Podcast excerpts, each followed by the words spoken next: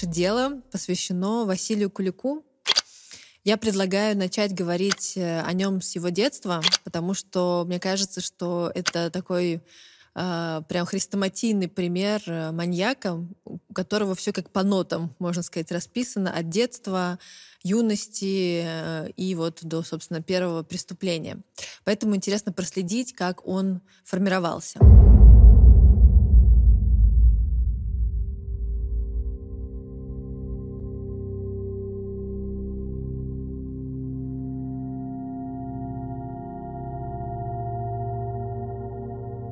Он родился в 1956 году в очень интеллигентной семье в Иркутске.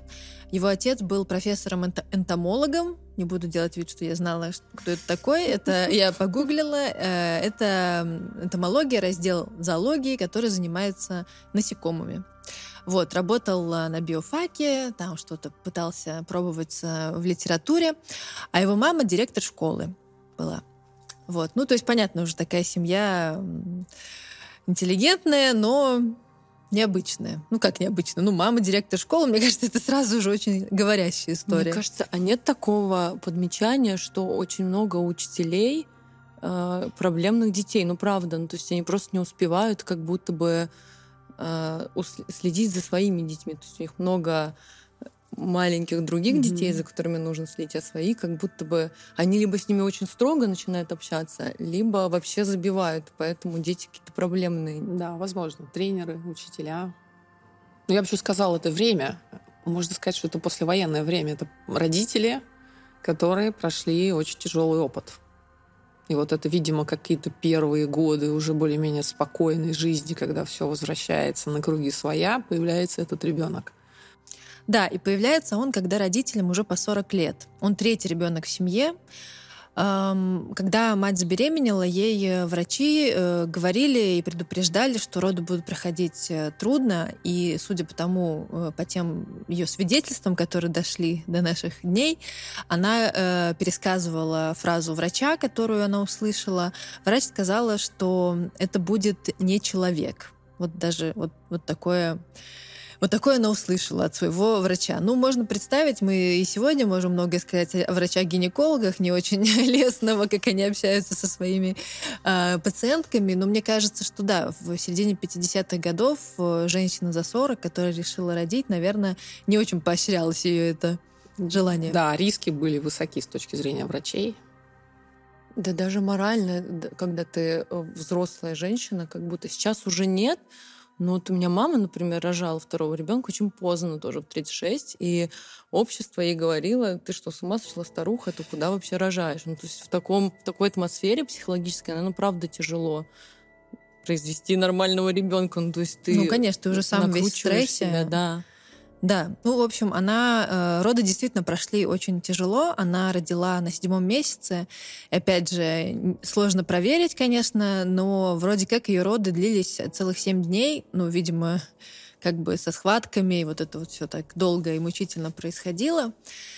И Василий появился на свет э, очень э, маленьким, да, то есть спустя месяц только он стал весить э, около двух килограммов.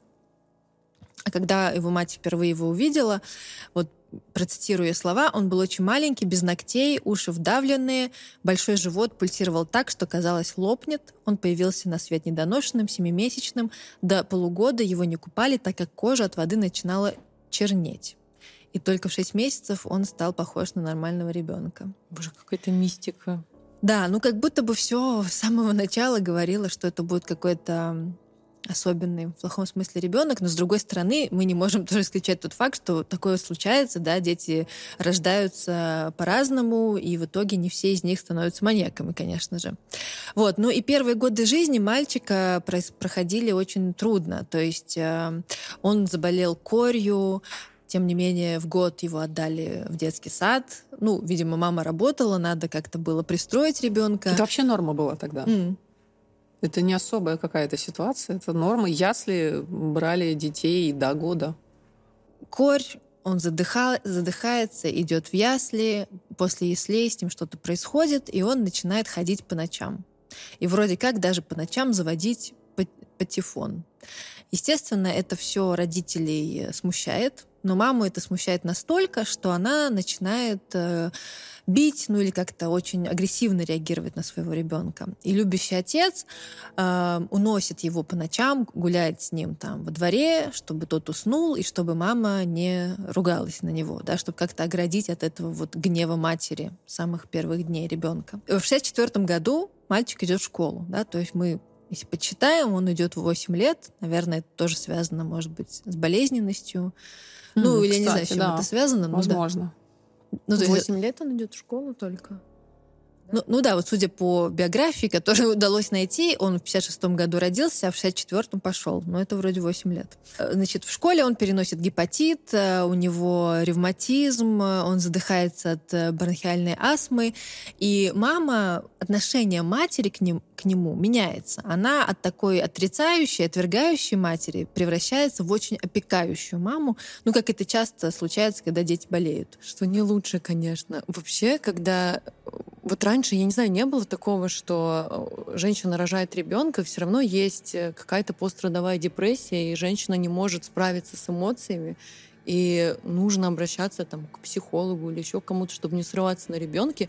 Но сейчас это норма, а раньше э, если ты идешь к психологу, то ты сумасшедшая. Ну, то есть до сих пор в каком-то маленьком городе не, ну, нельзя обратиться к психологу. Ты можешь, но его нельзя рассказывать. И либо нет, либо нет. дорого, либо нельзя рассказывать, потому что люди неадекватно на это реагируют. Да, да. С ума ты к психологу идешь, только если ты уже с рулем по двору бегаешь, тогда да, тогда надо. Ну, то есть, как будто сейчас нужно сказать о том, что после родов, если у вас проблемы, не надо срываться на ребенке, а нужно обращаться, правда, к психологу. А вот в 50-е, 60-е вообще о родовой депрессии говорили в Советском Союзе? Я думаю, нет. Вообще не было идеи вот этого индивидуалистичного отношения к себе. Люди были частью большого социума, делали большое дело вот этой культуры рефлексии, как мне, что со мной. Не было, в принципе, я думаю, что вокруг людям всем было довольно непросто. Я напомню, это послевоенные годы. А, и где там норма, у кого после войны, я думаю, было все сбито, сдвинуто а мама, эта женщина, возможно, она там первые годы ей дались очень тяжело физически. Вот эта идея, пусть она его не бьет и не срывается, это невозможно иногда, потому что есть предел прочности людей. И если человек не, не может спать по ночам, вот утром он должен вставать, идти на работу, а мы можем представить, во сколько начинается рабочий день у педагога, у директора школы. Очень рано. В 8 утра они точно все уже должны быть вменяемы, адекватны и включены в процесс. В общем, я думаю, что ей было физически очень тяжело. Она срывалась. Мне кажется, ее это, вот, вот, эти, вот эти эпизоды никак плохо особенно не характеризуют, они просто говорят, что она живой человек, который не вывозил, не справлялся с нагрузкой физически и психологически. А, а потом, когда этот ребенок подрос, она в какой-то степени адаптировалась, привыкла и пришла в себя. На это, правда, могут уйти годы. Ну, То может есть... быть, и полегче, правда, стало, потому да. что он уже... Ну да, конечно. Он уже более самостоятельный да, стал. Да. То есть она выдохнула и вернулась в свое нормальное состояние.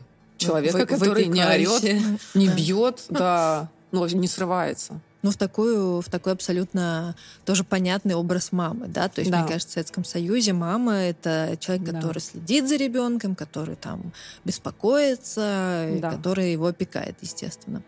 Um, так вот, на эту излишнюю опеку э, реагировали, естественно, и старшие сестры э, Кулика, в частности, по воспоминаниям одной из его сестер, она вспоминает, что он был очень избалованным, он очень быстро понял, что родители к нему особенно относятся, что он такой вот их э, цветочек, который нужно лелеять, холить.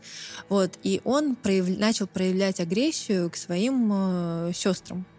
И однажды, опять же, как рассказывала его сестра на допросе, э, он погнался за ней с ножом. Маленький Василий Кулик и она успела выбежать из комнаты и услышала, как в дверь впился нож. Ну, это очень кинематографичная история, конечно. Мы сразу вспоминаем э, э, героя си- сияния, да, вот как он как бы в дверь стучится. Вот. Но, наверное, в том или ином виде эта, эта ситуация, наверное, действительно была или могла бы быть, судя по тому, что мы уже понимаем впоследствии об этом человеке.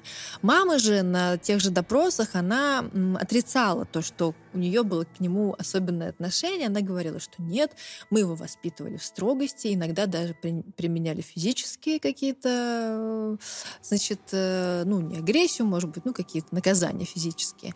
Вот, и старались его не баловать, и что вот он очень просил в старшей школе купить ему мопед, они ему не купили мопед, и что магнитофон у него появился только когда он уже закончил э, вуз и сам себе купил. Ну, то есть вот мама пыталась, может быть, как-то себя, наверное, даже оправдать на этом допросе. Вообще звучит как просто нормальная советская семья. Почему э, гиперопека проявляется? Мне кажется, гиперопека это, возможно, ее беспокойство за его здоровье, и у нее были абсолютно все основания беспокоиться он действительно страдал тяжелыми заболеваниями. Ну, либо чувство не вины за детство. Может, чувство вины, да. Ну, то есть это, наверное, не гиперопека, а страх за здоровье. И действительно вот это сканирование, он сейчас как?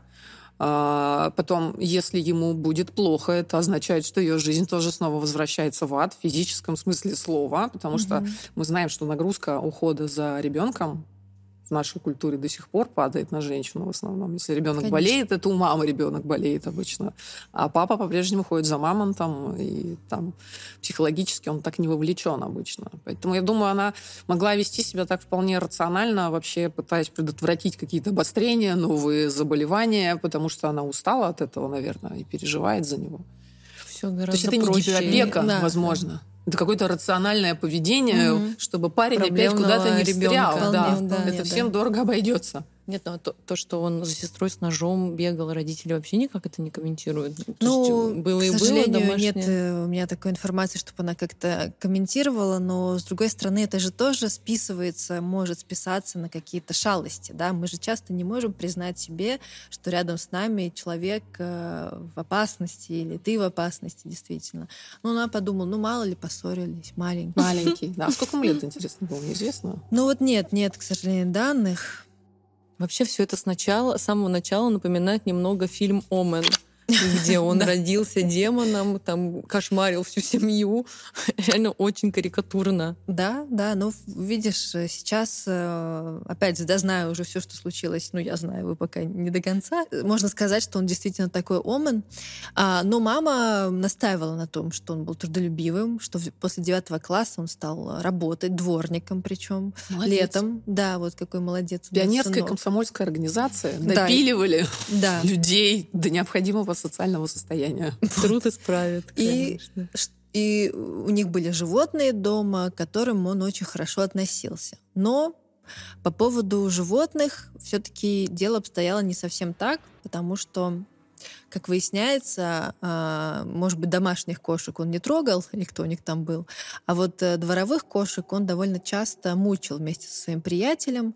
Они подвешивали их, э, и как раз-таки вот тогда, по его воспоминаниям, когда а, он видел агонизирующую перед э, смертью да, кошку, он испытал ну, оргазм или что-то похожее на такую сексуальную разрядку. И вот ему это очень впечаталось в память вот этот эпизод. Вот. Ну, естественно, он ни с кем об этом не поделился, поэтому, опять же, сам, наверное, он не мог отрефлексировать, что это ненормально. Да, скорее всего. Неужели есть, человек не понимает, что такие очевидно ненормальные вещи? Он просто сталкивается с чем-то, что с ним происходит. Наверное, у него есть какое-то объяснение. Но здесь самое главное, что с ним что-то происходит яркое, и для него это норма, это просто то, что с ним случилось, часть его жизни.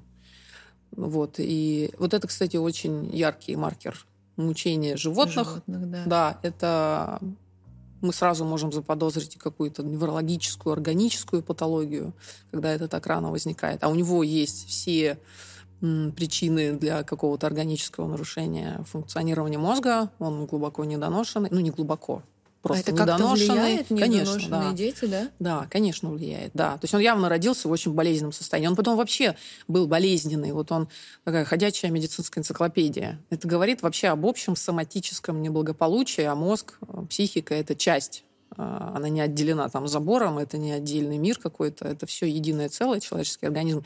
И он вообще все, не знаю, первые 10 там, или сколько, 12 лет жизни, он очень хрупкий, уязвимый, болезненный, он явно поломан Да, я хотела сказать, что поэтому он и издевается над животными. Это по пищевой цепи, что-то ниже тебя на животном уровне, наверное, поэтому ты кошмаришь э, животных. Ну, это садизм. У него появляется садизм, и это очень яркий маркер того, что что-то идет не так вот прям на уровне формирования психики и функционирования мозга, вот как органа. Потому что человек обычный, когда он видит мучение кого бы то ни было, ему физиологически это не то, что нейтрально не сложно оргазм. выносить. Как Какой оргазм, да. У него возникает страх, отвращение, вот эта вот эмпатия возникает. Человек начинает представлять себя на месте мучимого существа, даже если это животное. Не обязательно иметь свою кошку, чтобы угу. содрогаться от вида мучений там, э, животного, кошки. У нас есть вот эта эмпатия, и у него она, видимо, уже в раннем возрасте не работает. Он спокойно на это смотрит, у него не возникает вот этого чувства тревоги, вины, стыда за происходящее, что он тут участвует, он не спасает эту несчастную кошку. И в некотором смысле это какое-то яркое переживание эмоциональное, физиологическое для него, которое вызывает приятные физические ощущения, там оргазм или не оргазм, это мы не знаем, естественно. Mm-hmm. Но пространство для удовольствия на фоне мучения свободно. То есть мучение нормально, потому что нет эмпатии, видимо, уже. А что-то яркое эмоционально происходит, всплеск, и он испытывает это как физический вау.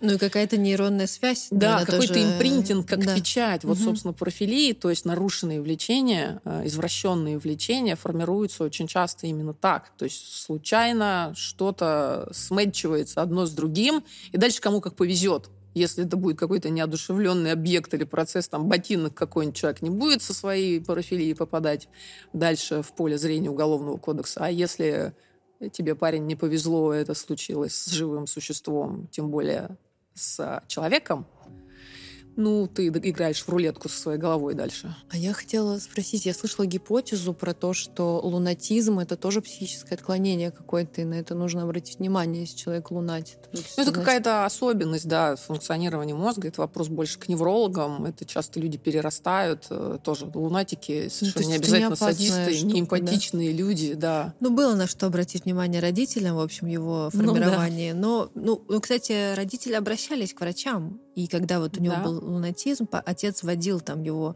к какому-то светиле, но светило сказал, что он просто любопытный. Оу. Oh. Да он просто бродит по ночам. Масса детей плохо спит ночью. И встает иногда, и это не пугает. Вот если это сам по себе факт, там, без другой патологии у человека нет эпилепсии, например, я не знаю, чего еще, каких-то неврологических, очевидно, знаков, это, ну, просто люди бывает, проходят это и забывается, и никаких последствий это не, не несет. В школе, уже там в средней и в старшей школе Василий окреп, и он даже занялся боксом. Он занимается боксом, участвует даже в соревнованиях, на каких-то вроде как занимает какое-то призовое место. Вот. Но в какой-то момент э, во время одного из э, раундов он получает нокаут и долго лечится после этой травмы. Ну, как я могу предположить, травма головы тоже да, довольно это такой очевидный фактор. риск-фактор, да риск-фактор для вот а людей, у него голова уже травмирована в да. некотором смысле. Беременностью и родами там что-то происходило, гипоксию точно можно заподозрить, когда мозг уже страдал биологически, вот, физически от чего-то. Ну и вот ему еще поддали, как говорится. А, вместе с увлечением а, спортом и такой физической его развитостью приходит и увлечение отношениями с девочками – да, то есть он довольно быстро созрел. Опять же, говорится, что его отец был очень любвеобильным.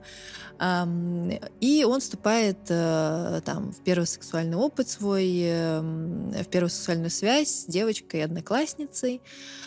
И потом разочаровывается в ней, потому что узнает, что у нее таких, как он, было какое-то количество. Дальше у него еще какая-то женщина, с которой познакомился в ресторане, которая рассказывала ему, что она, значит, занимается сексом с любовниками ее мужа. И они также ее а, пользуют ее тем же способом, что и супруга. Но Да, это отдельная еще история, хочу сказать. Вот я упомянула, что отец э, там пробовал себя в литературе. Вот мне кажется, что у Василия Кулика была какая-то тоже склонность, э, ну, не к литературе, скорее к графомании, потому что все слова, которые вот я могу прочитать из допросов его, они все очень э, романизированы, да, то есть это всегда вот какой-то такой, ну, не просто вот сухо по фактам, да, Роман. вот прям. просто это так все сформулировано, ну, как будто бы он там пишет себе э, биографию условно. Ну и также он вел дневники, об этом мы тоже угу. чуть позже поговорим. Кстати, графомания это, это свойство, одно из свойств э, людей с отклонениями. Не, я не слышала. Но это может быть свойство людей с нарциссизмом, которые любят фиксировать то, что с ними происходит. Они могут складировать самые небольшие там какие-то свидетельства собственной жизни, чеки, еще что-нибудь, записывать э, файлики, складывать папочки, какие-то напоминания, вот фетиши какие-то приволочь, хранить, систематизировать. Но это такое про нарциссизм история. Ну, я думаю, что Василий Кулик был и нарциссом во многом. Возможно, тоже. да.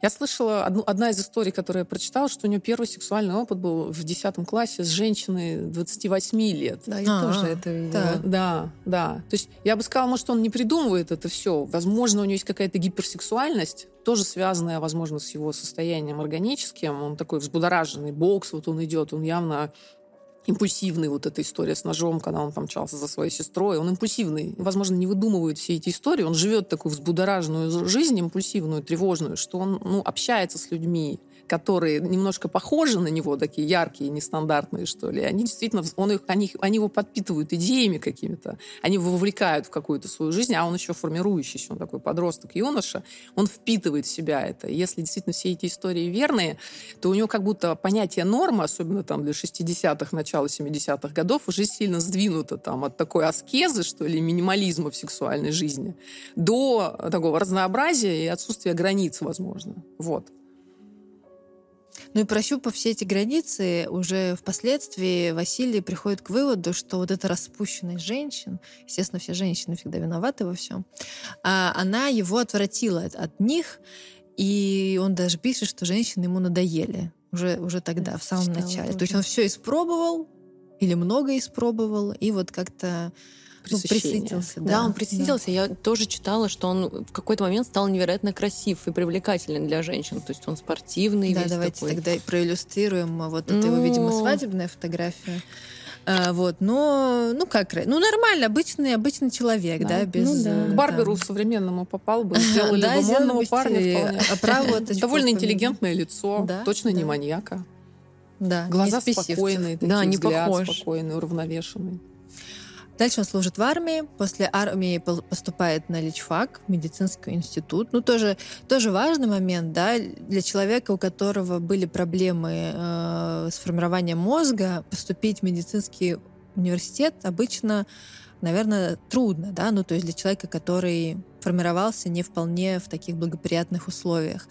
А, а здесь у него, наверное, уровень э, там да, образования. Интеллект сохранный. Да, интеллект точно сохранный, интеллект да. сохранный. Но я слышала, что я читала, точнее, что его мать заставила пойти учиться. Ну, скорее всего, раз ну куда в то время шли. Ну, то есть он не хотел быть медиком, его мать заставила пойти туда, чтобы он ее тоже лечил, потому что у нее что диабет был или что-то. Да, да, да, есть такая информация, что она себе готовила такого домашнего врача. Ну, я, я когда-то за тобой ухаживала, а сейчас ты за мной поухаживаешь. Ну да, директор приказал. Справедливости ради, дети э, часто сами выбирают эту студию, если они привязаны к своему родителю или другому близкому человеку. Я его спасу. Очень часто люди помогающих профессий, и психологи, и врачи выбирают эту профессию, потому что у них есть личная история да. какая-то они мотивированы. Ну и, кстати, интересно, что действительно, когда он выпустился из университета, из института, а, он не любил свою профессию. И, опять же, есть такой огромный кусок текста о том, как он рассказывает, каким образом проходила его врачебная практика. Он очень подробно это описывает. Я там в нескольких мазках это расскажу. Значит, он сначала устроился после университета, после института в поликлинику обычную. И он, такое ощущение, делал все, чтобы максимально сократить свой контакт э, с больными. То есть, когда они к нему приходили, он прописывал им какие-то совершенно не э, помогающие препараты. То есть, было понятно, что он их не вылечит. А, и, как он пишет, эм, в первую очередь сдались и ушли в небытие, в небытие самые тяжелобольные бабушки и дедушки. То есть он уже их отмел. Дальше, если все-таки бабушки и дедушки оставались э, в живых, э, приходили к нему, он их отправлял к специалистам узкого профиля. Слушайте, он их не лечил. Он их не лечил, Вот да. кто списался сам и хорошо, Да. а кто держался, он да, он там, у вас, не знаю, в груди болит, идите к кардиологу. К кардиологу записаться трудно,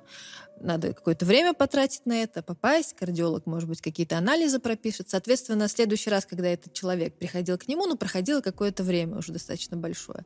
Если это был молодой человек, значит, он пишет, что э, они, может, и выздоровеют за это время и не вернутся. А если бабушка или дедушка, им вдруг стало плохо на улице, их забирают уже в больницу, и он как бы не несет ответственность за то, что человек из его участка э, умер. Да? То есть вся статистика, все показатели на его участке были лучше всех. И он так снисходительно также отзывался о своих коллегах, которые иначе относились к больным, что вот они забегались, бедные, к ним все ходят и ходят, они сами уже скоро станут больными, а, потому что, ну вот так работать усердно, конечно, нельзя. Вот такой он э, Ну, я ловкий специалист. Что он не столько медицину не любил, дальше там его люди-то, которые с ним сталкивались как с врачом, часто характеризовали как внимательного и профессионального врача. Людей он, наверное, не очень любил, они его раздражали. Абсолютно, да. Да, Да, и это и та же образом- эмпатия, вернее, ее Да, отсутствие тоже врачом здесь. он, может, был, был вполне неплохим. Вот каким-нибудь патологоанатом, может быть, был замечательным. Кем-то, кто непосредственно не терапевт. контактирует, да, с живыми людьми. Может, хирургом, кстати, получился. Что, хирург? Может. Нет, кстати, как раз-таки мама писала, вернее, говорила на эм, допросе, что его друг как бы предлагал ему пойти в хирургию, но у, у Василия был не тот склад характера, чтобы делать операции. И уже забегая чуть-чуть вперед, эм, использовать нож при убийстве своих жертв он тоже начинает не сразу, потому что вид крови ему все-таки неприятен. Ну, тоже странно отучиться в медицинском университете с э, неприятием крови. Ну, ну ладно, всяко бывает.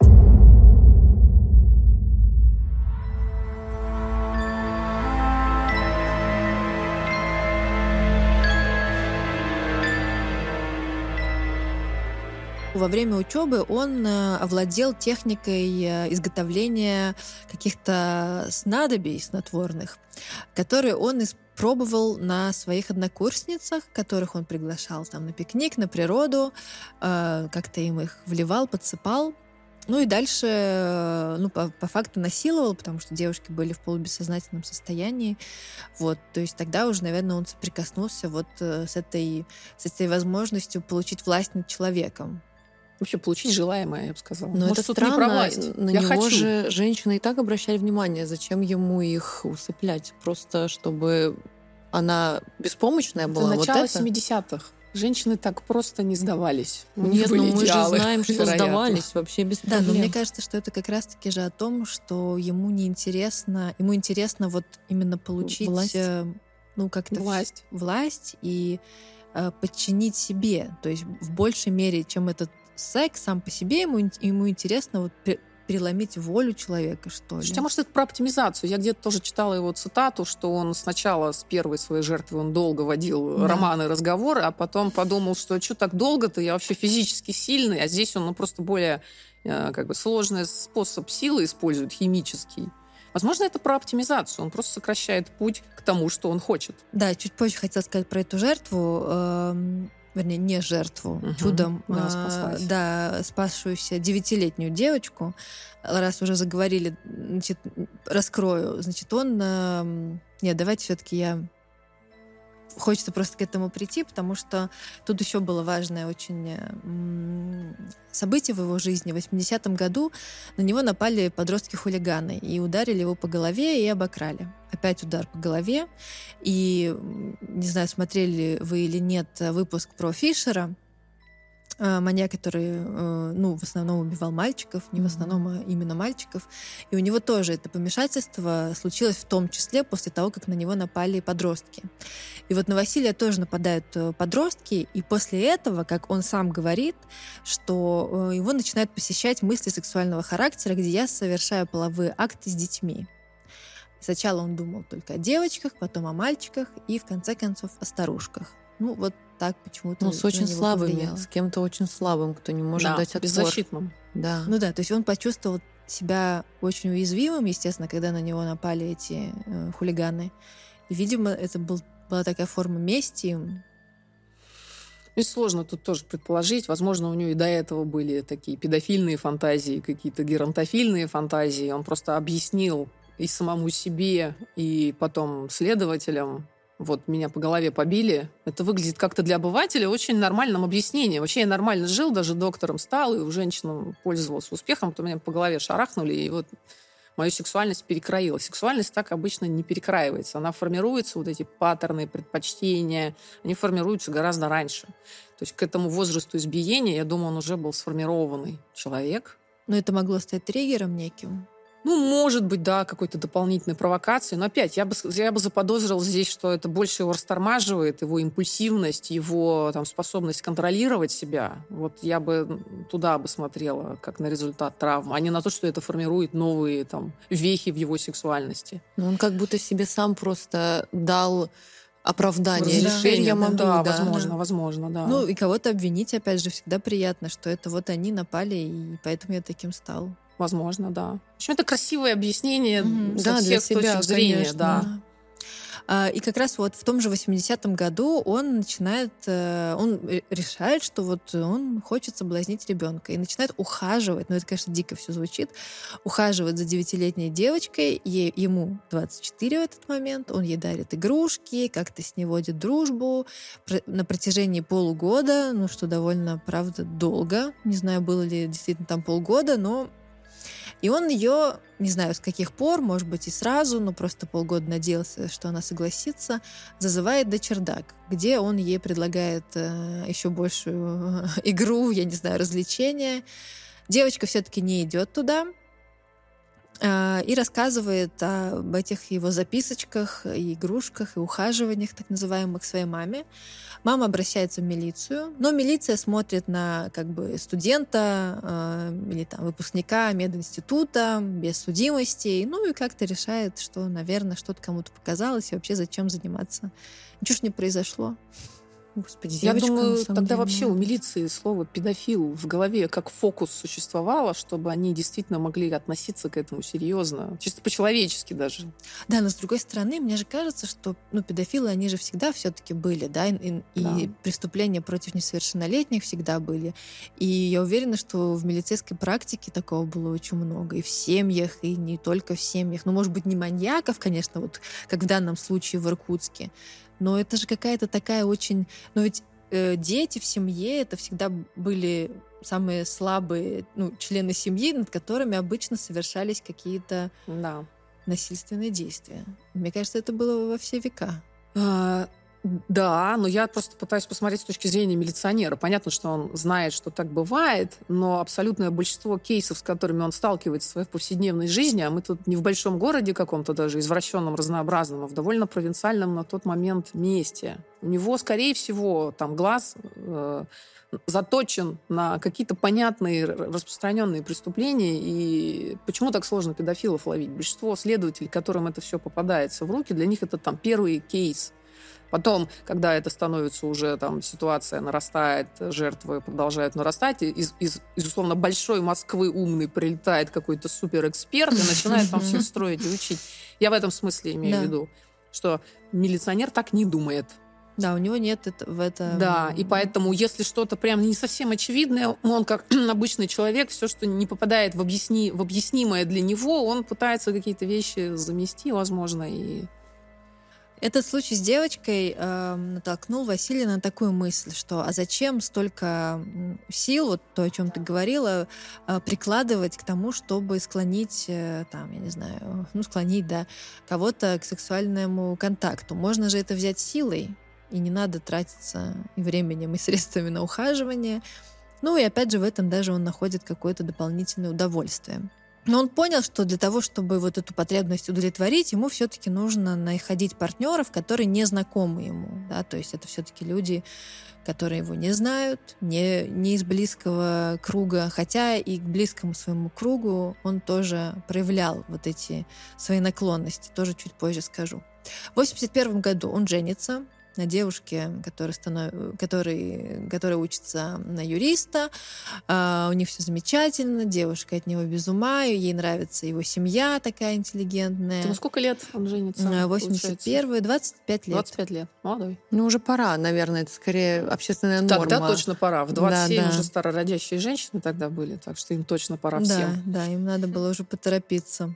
Вот. Э, жена говорила о нем, что он на вид был таким мягкотелым, и нерешительным, но на самом деле он был очень э, цельным, что он там строил дачу. Целеустремленным. Целеустремленным, да, хотел на, купить машину, тоже на нее копил.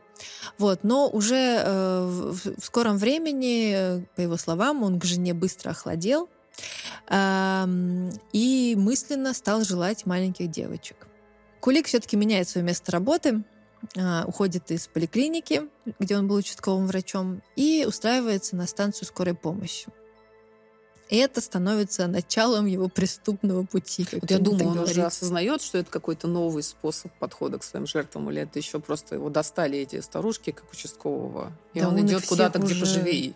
Убил, наверное. Просто тут уже поле но он тогда не убивал, насколько не, я не. Он, он не сразу, лечил. Да, он, он да. не лечил, да. ну да, ну избавился Они его доставали, от очереди. но он ничего с ними не делал. Я вот думаю, когда он идет на эту скорую, у него появляется прямой доступ в квартире уже на нейтральной территории. Такой. Ну, может быть, да, это осознанно или неосознанно. Он искал, как раз-таки он уже вот сказал себе в какой-то момент, что мне нужны жертвы, которые не из круга моих э, знакомых, да, которые меня не знают. А врач скорой помощи в день может столкнуться с огромным количеством новых людей, да. вот, которые потом и станут его жертвами. Э, первое свое э, изнасилование, ну, правда, оно было не доказано в итоге, и вообще о первых его э, похождениях, если это можно так назвать, э, никаких доказательств этому найдено не было, но он, тем не менее, рассказывал, что он совершил в 81 году, когда его жена была в роддоме. Он увидел э, в, в городе маленькую девочку и решил ее затащить в гараж. Там он ее, значит, изнасиловал. Это изнасилование произошло экспромтом совершенно, да, то есть он как бы не готовился. Это, вот, ну, интересный момент с ним, что у него, с одной стороны, есть э, признаки организованного маньяка, а есть совершенно неорганизованного. То есть организованный маньяк, он продумывает все-таки, как он совершит, где, и чуть дальше мы поймем, что он продумывал э, вот свои действия, по крайней мере, с женщинами там, ну, за 50. Вот. А с детьми в основном у него это происходило как-то вот спорадически. То есть он идет, видит ребенка и действует. Такие случаи бывают, да, когда вот ну, совмещение есть? Он да, вообще деление на организованных и дезорганизованных, оно довольно условное. Человек в рамках одного своего сценария может иметь элементы организации и дезорганизации, такого творчества, импровизации по ходу. С детьми я бы тоже предположила, что он все-таки в рамках какого-то понятного сценария своего действует. То есть он, да, долго не выбирает, но у него есть типаж. Какая-то манера, что, как он их заводит куда-то. То есть он все равно, у него есть э, план. вот этот план, да. У него что со, с женщинами пожилыми, что с детьми в рамках у него две группы, наверное, дети вот так, угу. а старушки ну, да, по-другому, наверное, да, у него подхода. просто... Еще интересно, что вот когда э, его спрашивали, почему вдруг все-таки он перешел к действиям, он объясняет это тем, что он вот э, свихнулся. Сегодня даже для себя не могу объяснить, когда и почему сорвался. Не хочу себя оправдывать, но наш мир всегда был ужасно уродлив, полон насилия и жестокости. А, а теперь больше, чем когда-либо. Чтобы он сказал про наше время, интересно. Много убийств властвует видеопорнография. Вау. Да, вот даже видеопорнографию где-то увидел. Чтобы он сказал про наше время. Интернета не было. Где он ее искал, я бы сказала. Да, ну, наверное, какие-то вот картинки, карточки, насколько я знаю, продавались. Э, А, точно, просто фото. Да. Карты тоже. Ну, женщинами. Советский Союз. Это надо искать. Вот это Ну не да, то, где ты конечно. с- не тот момент, что ты Оп. случайно где-то раз и Пожалуйста. находишь. В универмаге такого Да, не найдешь. да, да. Но он, конечно, себя как лишний человек э, позиционирует, вот этот вот весь литературный, правда. Да, Я- уродливость мира. Посмотрите на эту уродливость мира, да, а я просто часть этого мира. Да, когда он бабушек начинает убивать, тут Достоевский сразу Ну да, всплывает. да. да.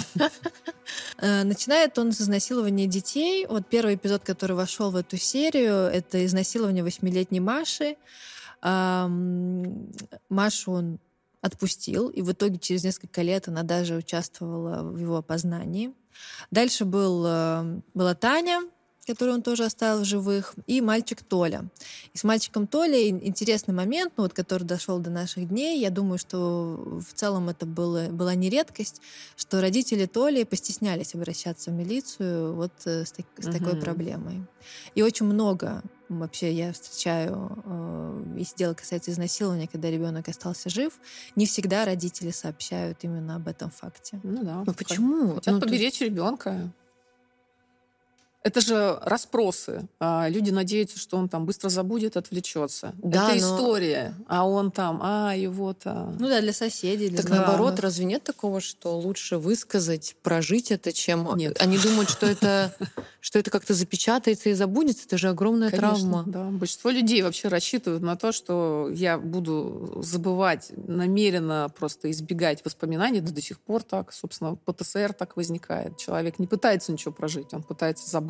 И вот это его силы, направленные на забывание, поддерживают расстройство потом. Да, даже никуда не уходит. Ну, то есть Нет. есть еще такая штука, что просто это, я так понимаю, под Иркутском, да, или Это Иркутску. Иркутск. да.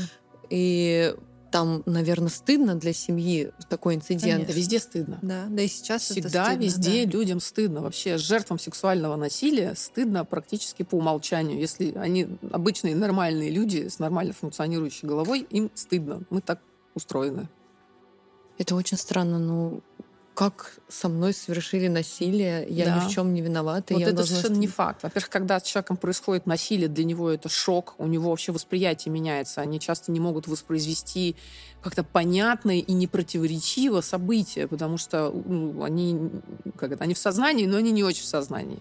Поэтому они как раз часто выглядят как э, наговаривающие, придумывающие. Вот насильник спокойно обычно, когда его припирают к стенке, рассказывает подробности, потому что у него есть какой-то план, у него он, он осознанно действует.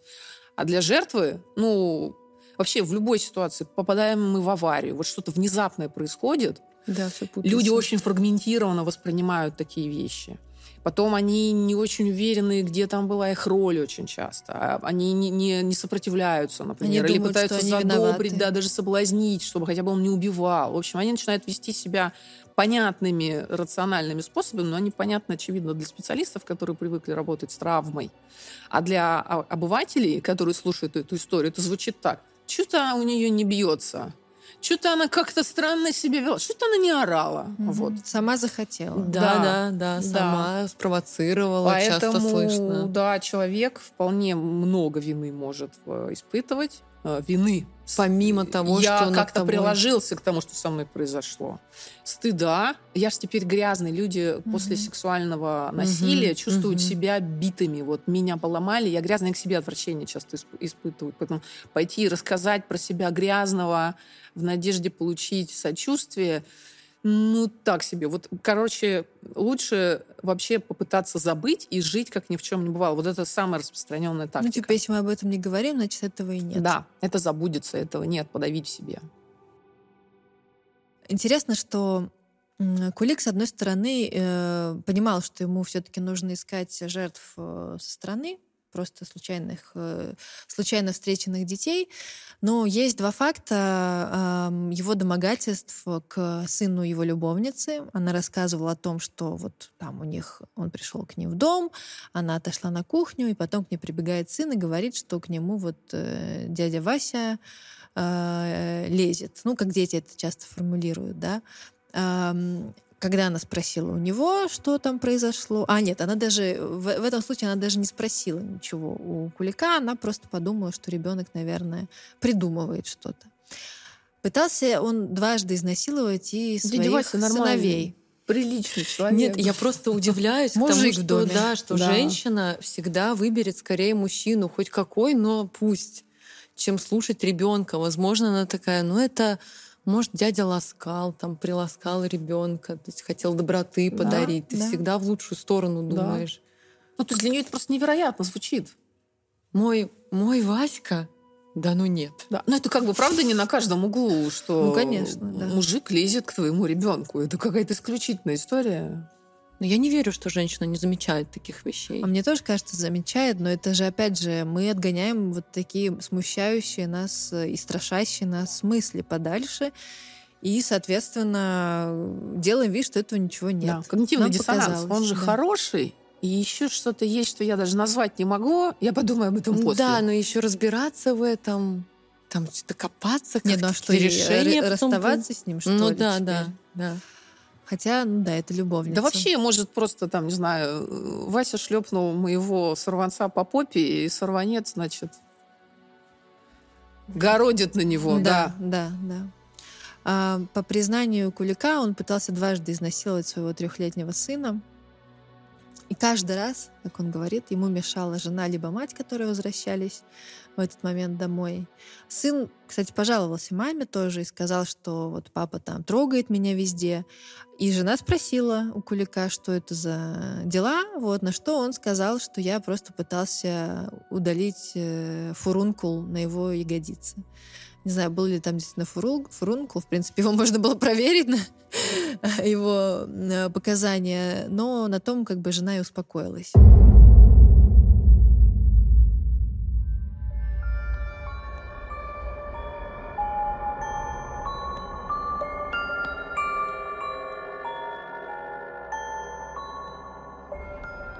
Первые мысли об убийстве у него возникают уже в 82 году.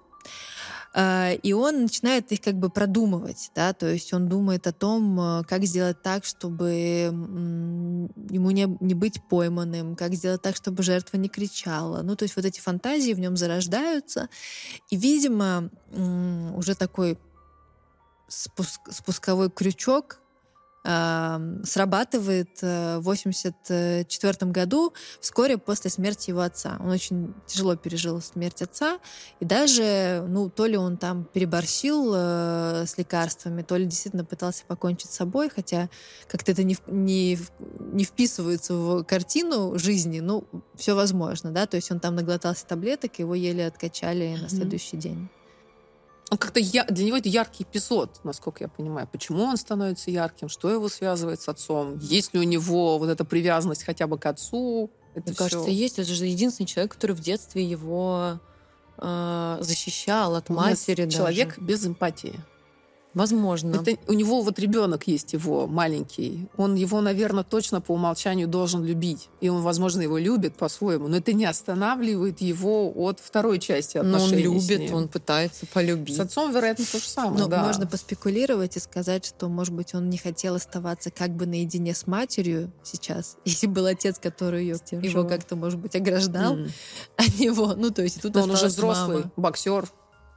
Ну, если она так часто приходила к нему домой, что помешало его, ему изнасиловать, э, это не смешно, собственного сына, то, наверное, она была сильно присутствующей в, в его жизни. А ему это мешало, думаешь?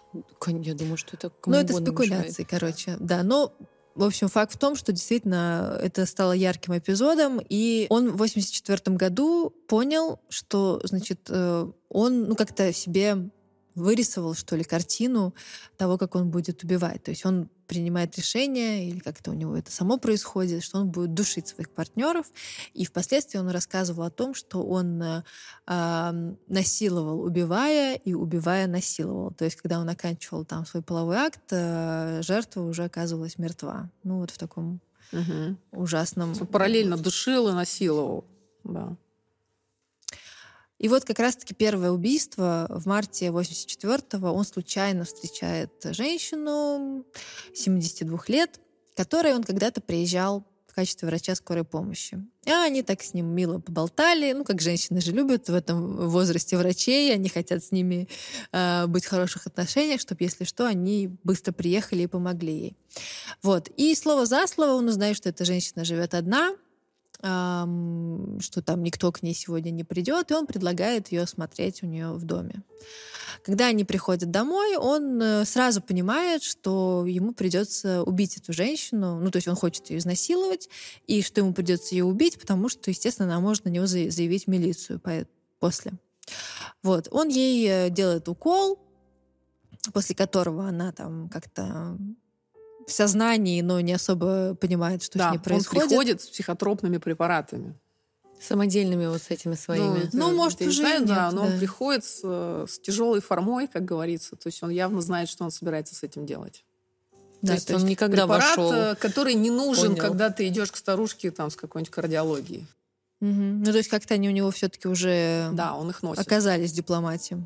Да. Он же рецепты, у него целая книга поваренная была с рецептами видимо, на разные случаи, с разной дозировкой. Ну, то есть он не, не встретил эту э, женщину и не подумал, теперь придется убить. Он уже знал, он пришел, что сегодня ему да, придется да, кого-то. С оружием, можно сказать. Да, да. А, он ее изнасиловал в извращенной форме, вот это вот э, такая, такой штамп милицейский в извращенной форме, но, как все милицейские штампы, они, с одной стороны, очень по-канцелярски звучат, а с другой стороны, очень, ну, как, как будто бы немного более отстраненные, и их как бы, как будто бы, когда произносишь, ну, не так, не то, что не так страшно, ну, как-то немножко сглаживается этот момент. Э, что, наоборот, такое про... пространство для фантазии открывает такая это формулировка. Тоже, это тоже, да. Ну, в общем, да. Значит, э, всех старушек он... Э, ну, я не хочу называть старушек всех, потому что там была женщина 53 лет, это совсем не старушка. Да, не а, он э, насиловал именно в такой форме, потому что ему были неприятны их лица, как он говорил. Да? То есть вот почему-то что-то другое влекло его к ним. Потому что интересно, что он... Эм, у него потом, после вот этого а, Ладно, быстренько скажу, что, значит, когда женщину нашли, а, ей, э, ее даже не вскрывали тело, да, э, причина смерти ишемическая болезнь сердца, то есть это списали на естественные причины, как бы, ее смерти. И после этого он понял, что это схема, и начал составлять список старух, как он его сам называл. То есть он, наверное, как-то записывал, наверное, какие-то были журналы у него, да, отчета, после объездов э, пациентов э, женщин, которые жили одни и которые, ну, как-то с ним э, в хороших как бы отношениях были, как-то у них сложился контакт во время его посещения. Также у него был список и молодых женщин, которые жили одни которым он тоже явно приезжал на скорой помощи. Но этот список, э, из этого списка никто не пострадал, слава богу. Вот, он говорил, что ему это было неинтересно. Да, я тоже хотела сказать, что это так, фастфуд. Но у него а. уже профилей было сформировано просто. Там, дети и э, там, женщины, женщины. Да, более старшего Может быть, возраста. женщины, потому что это как бы прообраз матери, тебе хочется наказать ее. Ну, слушайте, это, это красивые спекулятивные фантазии. Ну, Можно да, и так гипотеза. представить. Но он, по-моему, и к мальчикам мальчикам приставал, то есть он точно и к мальчикам да, приставал. Да, конечно. да, это называется профилия. Они, вот, вот эти предпочтения могут очень причудливо сформироваться, э, там, коктейль реально. И почему так сформировалось, это гадание. Главное, что у него это уже было просто женщина, просто половой акт не вызывает у него того, не знаю, переживания, восторга достаточного. Э, он же, я так понимаю, практически ни с кем нормальные отношения с женщинами так и не строил. Он даже к жене-то быстро потерял интерес. То есть у него не то, что он присыщается, он, вероятно, в принципе не может выйти на какой-то адекватный уровень удовольствия от эмоционального и физического контакта с женщиной. И он живет на допинге постоянно. И допинг, конечно, ему обеспечивает вот такие криминальные действия с беззащитными людьми и вот дети старики. За этим убийством последовало еще шесть. Все это были женщины за 50 как раз-таки вот та самая 50, 53-летняя э, гражданка, э, когда ее тело нашли, э, ну, в вагине были обнаружены, ну, или там рядом как-то, короче, были, была обнаружена толкушка и нож. И казалось бы, ну, довольно красноречивый факт, чтобы задуматься о том, чтобы женщина, что женщина умерла не своей смертью. Но в данном случае почему-то милиционерам, э, милиционеры включили свою фантазию и решили, что женщина занималась самоудовлетворением таким образом. Вот. Ну и опять же списали на то, что, ну, как-то, не знаю, неудачно э, это проворачивала. Ну, в общем, а, тоже такой момент э, яркий, что еще одну женщину нашли э, в ванной, наполненной водой, но в этом доме уже там месяц не было горячей воды, и вот как бы тоже странно, что женщина решила принять ванну, а воду надо было экономить, как электричество, что она накипятила столько воды, чтобы принять ванну. Ну, наверное, в советское время можно было задуматься, что это странно, но никто об этом не задумался. И все это, все эти случаи прошли абсолютно незамеченными. И, конечно же, это все не могло не подогревать в Кулике эм, вот это вот чувство безнаказанности, чувство всевластия, что я могу продолжать, и я не буду наказанным, что я за свои действия не получу никакое адекватное наказание. А, тоже важный момент, что все-таки, если бы милиция поняла, что действует преступник, а не женщины сами умирают, а, они могли бы обнаружить улики в квартирах. Естественно, там были отпечатки пальцев его. Если было насилие, изнасилование, значит, были следы спермы, да, все это можно было собрать и потом, объединив, понять, что, ну, мало того, что это как бы все совершается одним uh-huh. человеком, но и потом впоследствии выйти на этого человека, когда поймают там подозреваемого, да, сверить эти э, анализы и понять, что именно он совершил то или иное убийство. Но этого всего сделано не было, и семь э, убийств пожилых женщин э, прошли, как я уже сказала, незамеченными. А, первое, первое убийство ребенка происходит спустя, кстати, всего два месяца после убийства первой женщины, то есть у него там немного ему времени потребовалось, чтобы перестроиться.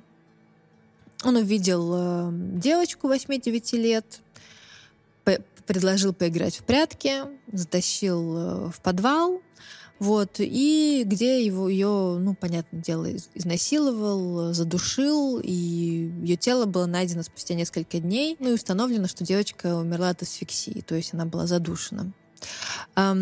Что делают э, уже когда речь не об изнасиловании, а все-таки об убийстве, э, милиция начинает работать более активно.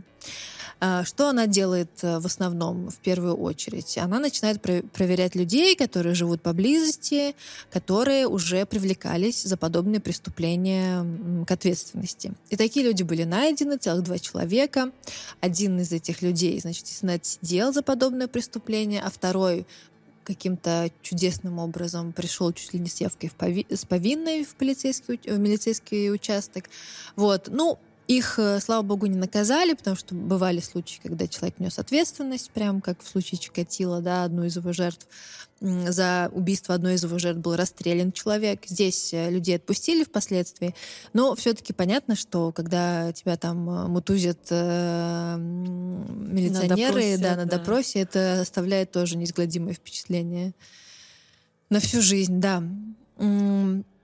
Убийства детей продолжались. Дальше был значит, найден труп семилетнего Андрея Фомина, э, тоже в подвале, и, как выяснится позже, у Кулика был какой-то приятель, который ему дал то ли копию ключей, то ли отдавал свои ключи от подвалов, где да. он мог орудовать. Да, слесарь там да. все ключи подвалов у него были, угу. по-моему. А тоже слесарь не напрягся. Угу. И дважды два не сложил. Вообще нормальные люди не думают в ту сторону. Потому что это очень близко. Когда это прям вот так близко, ты вообще об этом не думаешь. У тебя нет подозрений, когда это вот так. Да. Ну, он выглядит нормально. Бабушки умирают, потому что они бабушки. Ну, вот конечно. есть какое-то понятное, простое угу, объяснение. Конечно, конечно. Дети, ну, Безопасно детей для самого себя. То, что я буду еще думать какие-то страшные мысли. И, кстати, вот на трупе мальчика, которого нашли э, в подвале, был обнаружен даже след от ботинка, который, конечно же, тоже можно было бы зафиксировать, чтобы, опять же, потом совместить э, с обувью предполагаемого преступника. Но это как-то было все немножечко, скажем так, халатно отработано, и все улики были, ну, постольку поскольку приобщены. Самой младшей жертве Кулика было всего два с половиной года. Тоже ужасающая история. Бабушка ее оставила буквально на крыльце, чтобы сходить за ее сестричкой. Э, девочку увели из, из-под, можно сказать, глаз и рук э, бабушки. Вот. И когда она обнаружила, что внучка пропала, они сразу же объ... Э, обратились в милицию, но милиция не, не, не очень торопилась чтобы приехать на место исчезновения ребенка, то есть им там потребовалось какое-то количество часов. На улице пошел снег, собака не смогла снять, э, взять след, чтобы отследить ребенка. Ну, то есть время было упущено. Вообще есть же такое, что когда исчезает ребенок, что первые 24 часа максимально важны, потому что еще как бы свидетели можно найти, какие-то следы. Все это время было упущено. Да, даже живой ребенок еще может быть. Да, да. И самое главное, что да. ребенка еще можно спасти. Дальше он немножечко меняет э, свой э, почерк, ну, как мы уже сказали, это, в принципе, не то чтобы какие-то такие основательные эм, вещи. Он, значит, подобно Мосгазу, вот у нас тоже обсуждался такой маньяк, то есть когда человек, представляясь эм, кем-то, пытался зайти именно в квартиру к жертве. Он использовал другую легенду, ну, в смысле, довольно адекватную для его случая. Он говорил, что я врач, вот я приехал на вызов. Если вдруг дверь открывали взрослые, он говорил, что я ошибся адресом, если открывал ребенок, ну вот как в данном случае, а, он э, насиловал его и душил. И вот конкретно эту девочку он э, повесил на скакалке прямо в ее комнате, где ее и обнаружила мама, когда вернулась с работы. Да, он душил ее скакалкой, насиловал, я так понимаю, уже подвешенную. В ее квартире. Да. да. А да. как я не понимаю, он не боялся, как это просто устроено, не боялся, что кто-то зайдет, или наоборот это подбадривает как-то даже? Возможно, он знал, что никто не зайдет, потому что, возможно, он спросил ее, где мама, да, и, когда, когда ее можно ожидать. Дети в этом возрасте уже знают обычно, когда придет мама. Во-вторых, он в потоке, я могу предположить. Ну, еще, еще есть же такое опять же, может быть, это какая-то спекуляция, что у таких преступников э, развита очень интуиция, и они как бы чувствуют. Да, они могут... вообще везунчики. По да, жизни да. люди с психопатией кажутся стороннему наблюдателю везунчиками. Они что регулярно, да, всего. намеренно буквально ходят по краю тех или иных пропастей, пропастей и уходят невредимыми. Угу. Это еще Со своим удовольствием. Да. Импульс для ну, получения ну, удовольствия. Кулик — это абсолютно яркая иллюстрация этого тезиса, потому что отсутствие свидетелей, да, отсутствие там каких-то дотошных э, оперов, которые бы все-таки иначе смотрели бы на эти преступления, эм, вообще не было же никакого описания этого человека до какого-то времени. Ну, то есть, когда ты совершаешь такие преступления, причем совершаешь их не на пустырях, да, это все какие-то дворы домов, где обычно сидят бабушки те самые, которые как-то должны реагировать на незнакомцев, которые тем более общаются с детьми. Но ничего этого не было. Поэтому действительно им очень везло.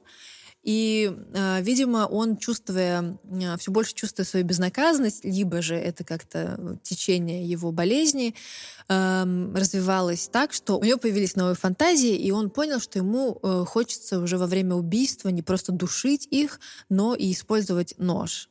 То есть это какая-то вот еще одна возможность испытать новый уровень ощущений.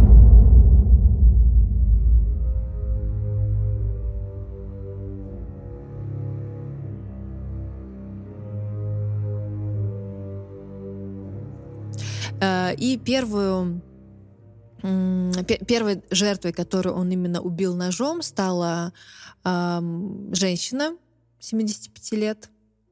Он отработал смену на скорой помощи. Там у него в машине прямо родила женщина, и он такой перевозбужденный, наверное, уставший, обласканный ее родственниками, которые сильно его благодарили за то, что роды прошли хорошо. А, решил отправиться к одной из своих э, бывших пациенток из списка. Вот он пришел очень рано к ней домой, она удивилась, но он как-то ее заговорил, заболтал, вот, ну и да, все как обычно, укол, насилие, изнасилование и не только удушение, но и удар ножом. Куда-то и страх крови делся сразу у него. Странно. Да, да, да, рассосалась. Ну, то есть вот он как бы уже себя отпустил настолько, что вид крови, видимо, ему приносил отдельное удовольствие. И нож он, кстати, себе э, положил в дипломатик вместе со шприцами. Ну, то есть вот он уже как бы предполагал, что это тоже ему понадобится. Но интересно, что следующей его жертвой стал э, ребенок. Э, он отдыхал или просто был, да, отдыхал в Кировограде, это в Украине, где убил ребенка, но у него с собой не было ножа. И он очень сожалел о том, что в этот раз пришлось обойтись без него, потому что он уже себе рисовал картинки, что он расчленяет своих жертв, и что вот как бы до, до такой степени доходит в своих фантазиях. Да, это очень, кстати, характерная эскалация. Вот начинается вообще с э, не, не насилия над людьми, а, и даже не с животных, а вообще просто с каких-то вот, ну, нездоровых социально действиях. Там, они могут начать булить, по мелочи что-то воровать, ну, врать, вот так намеренно. Вот. И потом это развивается, развивается, потом красная линия переходится, когда совершается насилие, над живым существом. Животные не всегда там в качестве промежуточного звена. Иногда люди часто, часто люди, точнее, сразу к людям переходят. Вот. Но когда вот эта линия пройдена, насилие в адрес человека, дальше начинается какая-то действительно буйная фантазия, а, буй, буйный расцвет вот этих паттернов профилических, то есть вот этого извращенного сексуального удовольствия и они э, там могут сменять друг друга, то есть один способ уходит полностью, э, теперь мы только так действуем, иногда они как бы обогащают взаимно друг друга, ну, в общем, это очень динамическая конструкция. Но обратно человек уже вот этот пресный, скучный, нормальный мир уйти не может. Вот эта проблема. Он как бы в ловушке. Он может теперь только... Вот как человек с зависимостью. Он постоянно должен наращивать дозу. От того, сколько он употреблял раньше, ему уже не просто нехорошо, а ему плохо, ему мало. И они идут выше, выше и выше, и это выглядит демонически, но на самом деле у этого есть обычные, ну, объяснимые такой, объясним, объясняемые причины. Э, что же милиция, что же наши стражи порядки, э, порядка? Они все-таки э, признают то, что вот есть пять убитых детей, в Иркутске, понятно, про Кировоград они узнали много позже, и они начинают уже исследовать более детально места преступления, они обнаруживают сперму, они понимают, что она принадлежит одному и тому же человеку, все, весь почерк э, преступника совпадает, соответственно, это тоже в копилку того, что это один и тот же человек. Начали опрашивать свидетелей, возможно, просто поначалу их не опрашивали, поэтому никаких никаких никакого описания преступника не было. И было довольно много детей, не всех детей ему удавалось уводить, которые э, общались с ним, но отказались от его предложений мороженого, сладостей, каких-то там, вот он даже говорил, э, я тебе покажу подземный зоопарк, ну, в принципе, да, как еще ребенку тащить э, в подвал. И э, стало известно, что это мужчина примерно 25-30 лет, выше среднего роста, в очках, и важная деталь, как мне кажется, что он картавил. И, кстати, mm-hmm. э, то, что он картавил... Э, и походка у него была какая-то необычная. Да, да, он да. прихрамывал. Это, видимо, какие-то неврологические маркеры. И, и вот картавость, это же тоже в плане там социальной адаптации, тоже для ребенка, наверное, какой-то может Возможно, быть, да. Я вот думаю, он когда стресс. боксом в школе пошел заниматься, его булили, возможно, и он пошел себя защищать, и, возможно, у него была проблема с самооценкой, и он пошел свою самооценку так наращивать, что я сильный, ну, я вот когда читала его, по-моему, не булили в школе, разве нет? Ну, об этом нет информации, но это не значит, что этого не было, да. Мальчика худенького, болезного, наверное, в основном э, могут побулить. Я думаю, он учился у мамы в школе, это тоже дополнительный кстати, да, триггер, кстати, да. да. Маменькин сынок, за это тоже дети, да. если не булят напрямую, то... Ну, могут исключать. Да, да. Могут он может задать, там, да, он такой стукачок. Да. А, итак, подходим к моменту, когда все-таки его поймали. Поймали его, ну, я бы сказала, случайно все-таки. Все благодаря э, гражданам бдительным. Э, был его день рождения, 17 января 86 года. Ему должно было исполниться, ну, исполнилось э, 30 лет. В этот день он, ну, как-то, наверное, какое-то особенное возбуждение Юбилей, чувствовал. Да. да. А, и решил отлучиться купить хлеба в магазин. И прямо в очереди в магазине он заприметил мальчика. Ну, возможно, у него была фантазия тоже совершить свое преступление в день рождения в качестве подарка себе, можно предположить. Вот этого мальчика он пригласил с собой, уже не знаю какими э, плюшками э, на стройку. Вот и вот эту картинку, как мужчина высокий, взрослый, с мальчиком удаляется в какое-то строящееся здание, э, увидела повар близлежащего какого-то предприятия. Она это заприметила, подозвала своих коллег, двух бухгалтеров, и три женщины отправились э, к этому строящемуся зданию, чтобы проследить. Коня на скаку останавливать, да. Что же там? В горящую избу войти пошли. Да, этот мужик творит.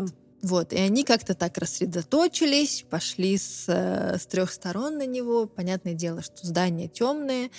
А, какое-то время потребовалось им, чтобы его отыскать, и они увидели, как, а, значит, этот мужчина склоняется над э, полураздетым или там раздетым мальчиком. Ну, Василий Кулик э, как бы сообразил, не растерялся и начал говорить женщинам, что вот я тут зашел по малой нужде на стройку и видел вот мальчика без сознания, решил ему помочь, потому что я врач. Но женщины, кстати, интересно, была ли в большом широком доступе информация о том, что орудует такой Я э, читала, преступник? что да, что да, они поэтому и отреагировали на него. Возможно, но как бы опять же понятное дело, что в то время все читали э, там одну или две газеты, которые выпускалась. Слухи, я думаю. И слухи, конечно, но мы же тоже понимаем, что э, невозможно информировать абсолютно всех граждан, да, как, какое бы громкое дело это не было. Ну, допустим, эти женщины были информированы, вот, и одна из них закричала «насилуют», Кулик сорвался с места, вот на, на крики женщин отреагировали там мужчины, которые стояли на остановке. В общем, они там не без борьбы смогли его задержать, потому что он до последнего там и через забор пытался перелезть и как-то от них отбиться.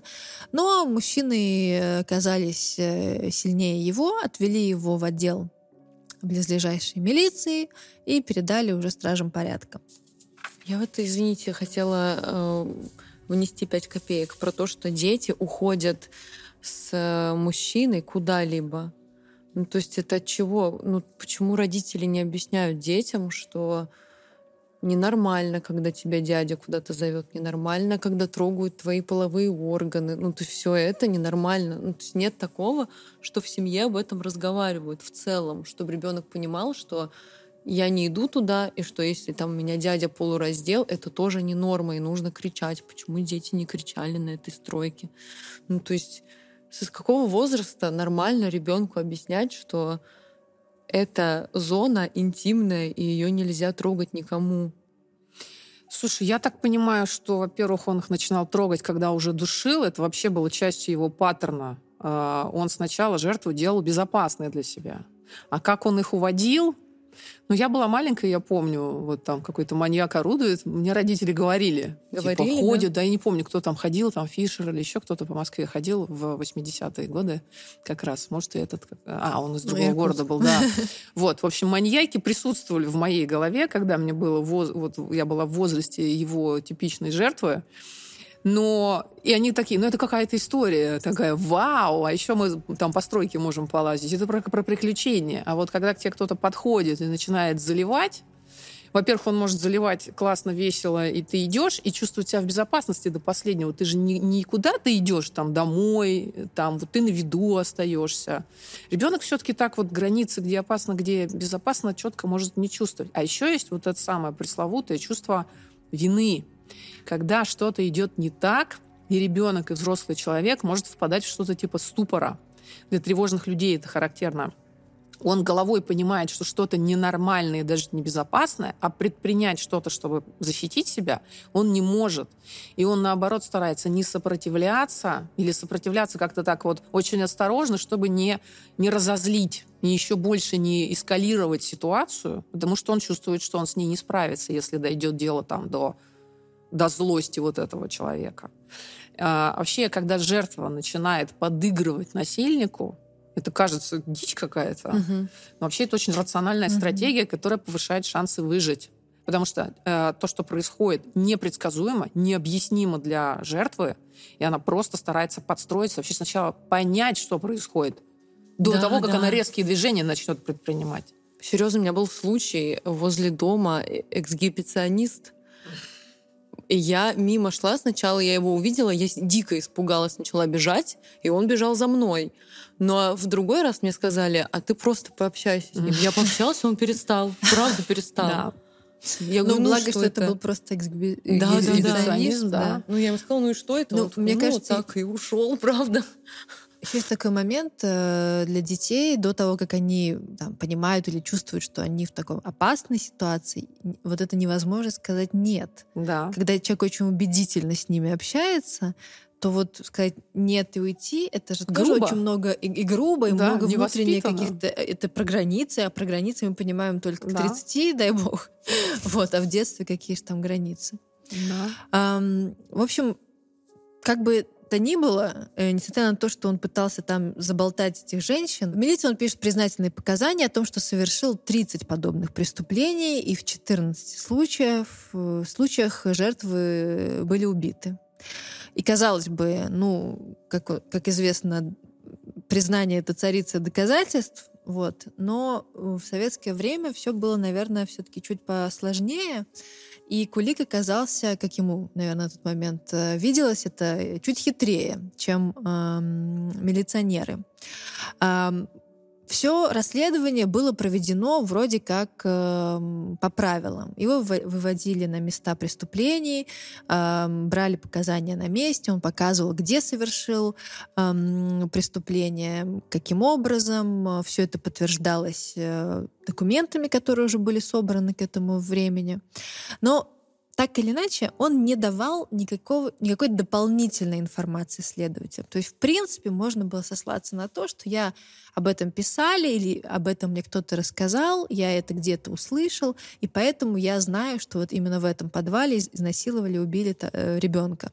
То есть ничего дополнительного он следствию не давал. Кроме слов, никаких других доказательств, просто да. его рассказ. Да, да. И еще важный момент, что есть же все-таки экспертизы, да, которые, ну вот, как бы стопудово могут доказать э, чью-то вину. Но опять же, как это случалось и в других случаях, э, связанных с маньяками, экспер... одна из экспертиз была проведена неверно на, значит, была найдена кровь преступника на одежде одной из жертв, и было установлено, что она принадлежит третьей группе крови. То есть у этого человека третья группа крови. У Кулика оказалась вторая группа крови. Ну и как будто бы вот не сходится. Алиби. Алиби, да. Но потом впоследствии все-таки экспертизу переделали, и оказалось, что и на одежде, и у Кулика вторая группа крови, и, соответственно, это еще один момент, который э, все-таки в, в пользу того, что он тот самый преступник. Эм, тот самый э, след от обуви, который зафиксировали такие тогда полици... э, милиционеры, тоже у них не сходился. Почему? Потому что, ну, это странно.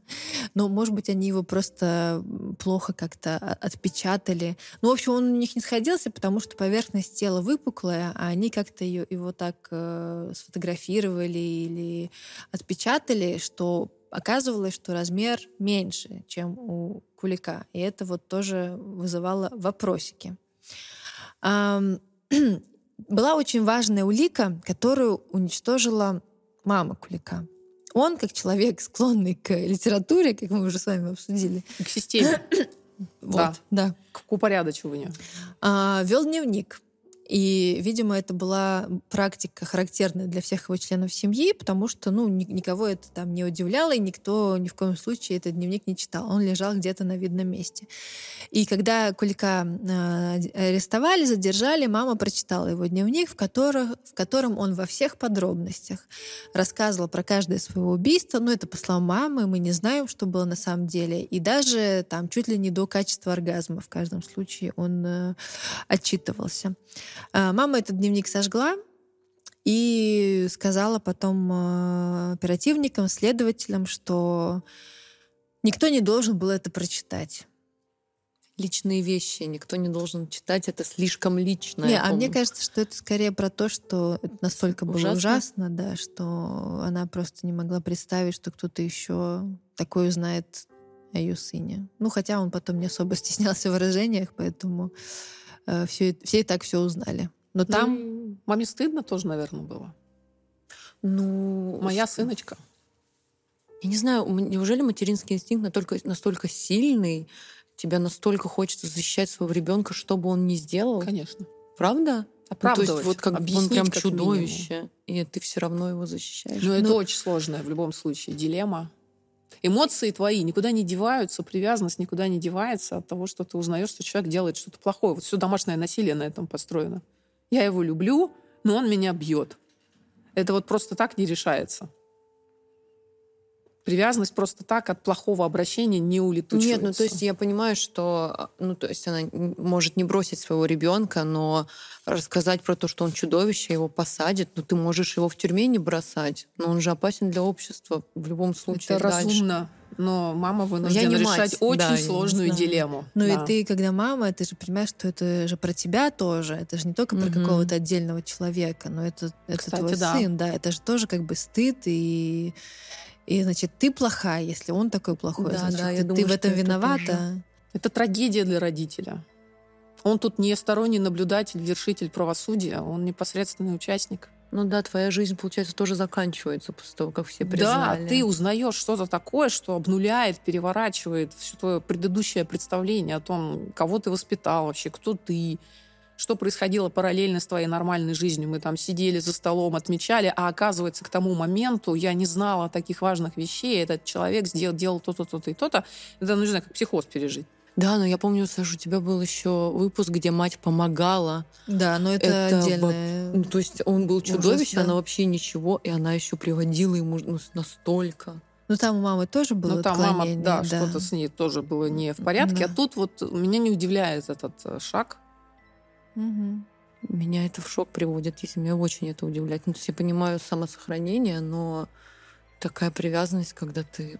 Ну, бывает по-разному. Бывает, родители отказывались от своих детей. Либо в зале суда, либо даже публично. В других выпусках поговорим о таких случаях. Но она, наверное, все-таки была как опекающая мама, прош- прошедшая с ним столько всего. Конечно, она не могла Мне кажется, это папы отпустить. чаще отказываются, потому что для них очень важна вот эта со- социальная оценка со Витрина, стороны, да. А женщина, она в этом смысле очень рационально может вести себя и чувствовать, все, оно мое, это вот как кусок, не знаю, сердца вырвать, это невозможно.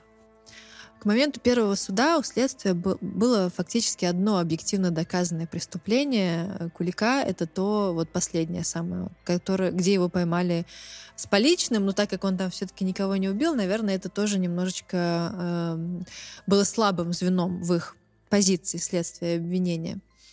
А, и на суде прокуратура требовала передавать уже дела, хотели судить преступника. Значит, на суде Кулик отказался от своих показаний, своих признаний. У него адвокат вроде был очень Да, смышленый, да. Да, Я Но тоже сказал, хотела что про это доказательств нет, кроме твоих Да, слов. ну, естественно. Экспертиза ДНК тогда, видимо, отсутствовала. конечно, конечно. Вот Да. я хотела тоже было. сказать, что Да. ладно, мать, но неужели у адвокатов нет никакой вот этой границы, где ты уже не готов защищать человека? Нет, ну, во-первых, э, есть разные адвокаты, во-вторых, все-таки, если ты берешься за дело, кого бы ты ни защищал, ты же не, не выгораживаешь его, да, ты идешь по фактам. Вот есть э, материал уголовного дела. Они э, либо стопроцентные, бет- железобетонные, либо тут есть как бы такие лазейки. И вот он это все ему представил, и Кулик решил выдумать очень, э, ну не очень складную, но как бы такую фантастическую историю. Он заявил в суде, что его отец, когда был жив, еще служил во время войны, а, ну, воевал. Где-то в Украине сделал такой схрон, склад э, оружия, которым воевал. И однажды он э, проговорился каким-то своим друзьям во время какой-то пьянки, вечеринки, что вот у него такое есть где-то спрятанное. После чего, спустя какое-то время, к нему пришли бандиты и сказали, что мы это оружие нашли, и с помощью этого оружия мы ограбили инкассаторов и даже убили кого-то. Сейчас, чтобы вот не всплыло то, что это тебе оружие принадлежит, хотя как это можно доказать, ну, неважно, а мы тебя шантажируем, и, пожалуйста, плати нам деньги. Когда отец умер, по словам Кулика, а, эти шантажисты продолжили третировать его, и однажды они ему сказали, что мы от тебя отстанем, если ты возьмешь преступление э, по убийству и изнасилованию детей на себя. И якобы они во всех подробностях ему рассказали об этих преступлениях. Поэтому он так все бодро э, рассказывал следователям на там, выездах и во время допросов. Вот. Ну и, соответственно, уже нету главного доказательства его признания, и суд отправляет дело на доследование. И к доследованию подошли уже со всей полнотой э, ответственности. Были приглашены э, важные люди из Москвы. Кстати, интересно, что ну, это следователь, который не вел прямо это дело, да, то есть он его э, скорее курировал. Это был Исаак Костоев, который ловил в этот момент э, Чикатило. Ну, тогда было неизвестно, что это Чикатило. Это был 86 год. Тогда началась операция «Лесополоса» в Ростове, и вот как раз полным ходом там отрабатывались разные версии. Приехал Исаак Костоев, это такой важняк, э, следователь по особо важным делам, очень уважаемый уже к тому моменту, ну, опытный, как считалось. А, раз занимается делом Чикатило. И еще один следователь, который непосредственно уже был на земле, что называется, работал и с Куликом, и с э, собранными доказательствами, это был Николай Китаев. Интересно, что э, мне посчастливилось с этим Николаем Китаевым встретиться по делу ангарского маньяка, хотя он не особо в нем участвовал, ну, только поначалу. Вот, но мы поговорили с ним тогда и про Кулика. Вот я даже не знала, что буду рассказывать вам про Кулика, но Э, он его упоминал. Чуть позже пару там цитат его из эм, интервью э, перескажу.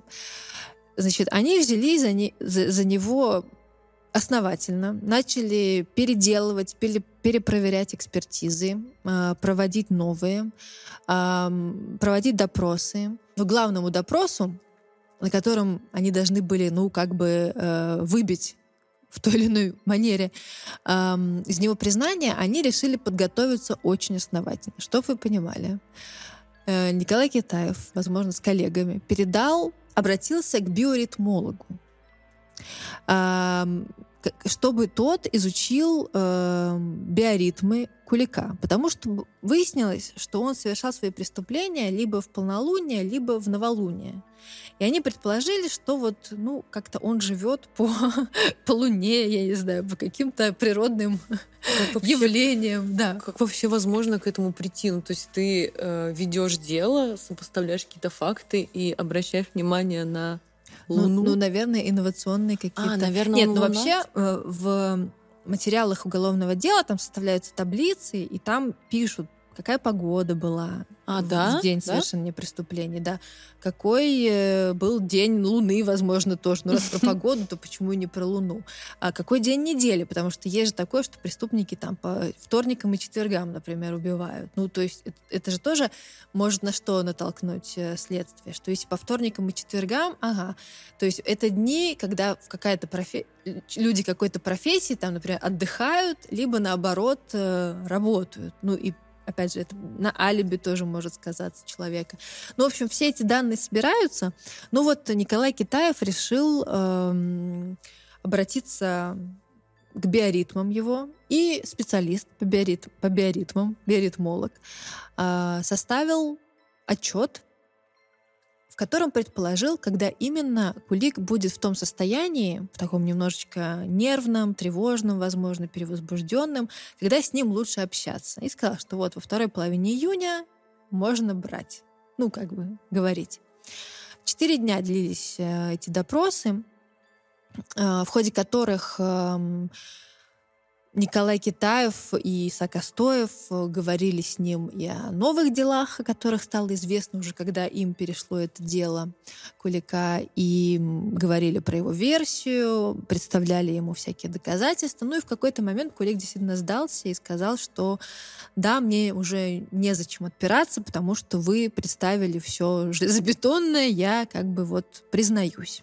Этого признания он держался до конца, вплоть до суда, на котором он тоже все признал и как бы никаких уже фантастических версий больше не выдвигал.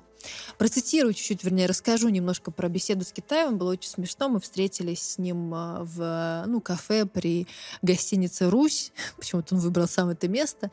И в какой-то момент там, ну, там играло радио, и заиграла песня «Плод». И он говорит, о, это песня, под которую я колол какого-то маньяка. Ну, то есть это, видимо, а, для а, увеличения пыточности, я не знаю. Ну, в общем, да, такая интересная правда. Деталь. Ты под музыку такая, я целовалась под этот трек. Я колол маньяка. Вау.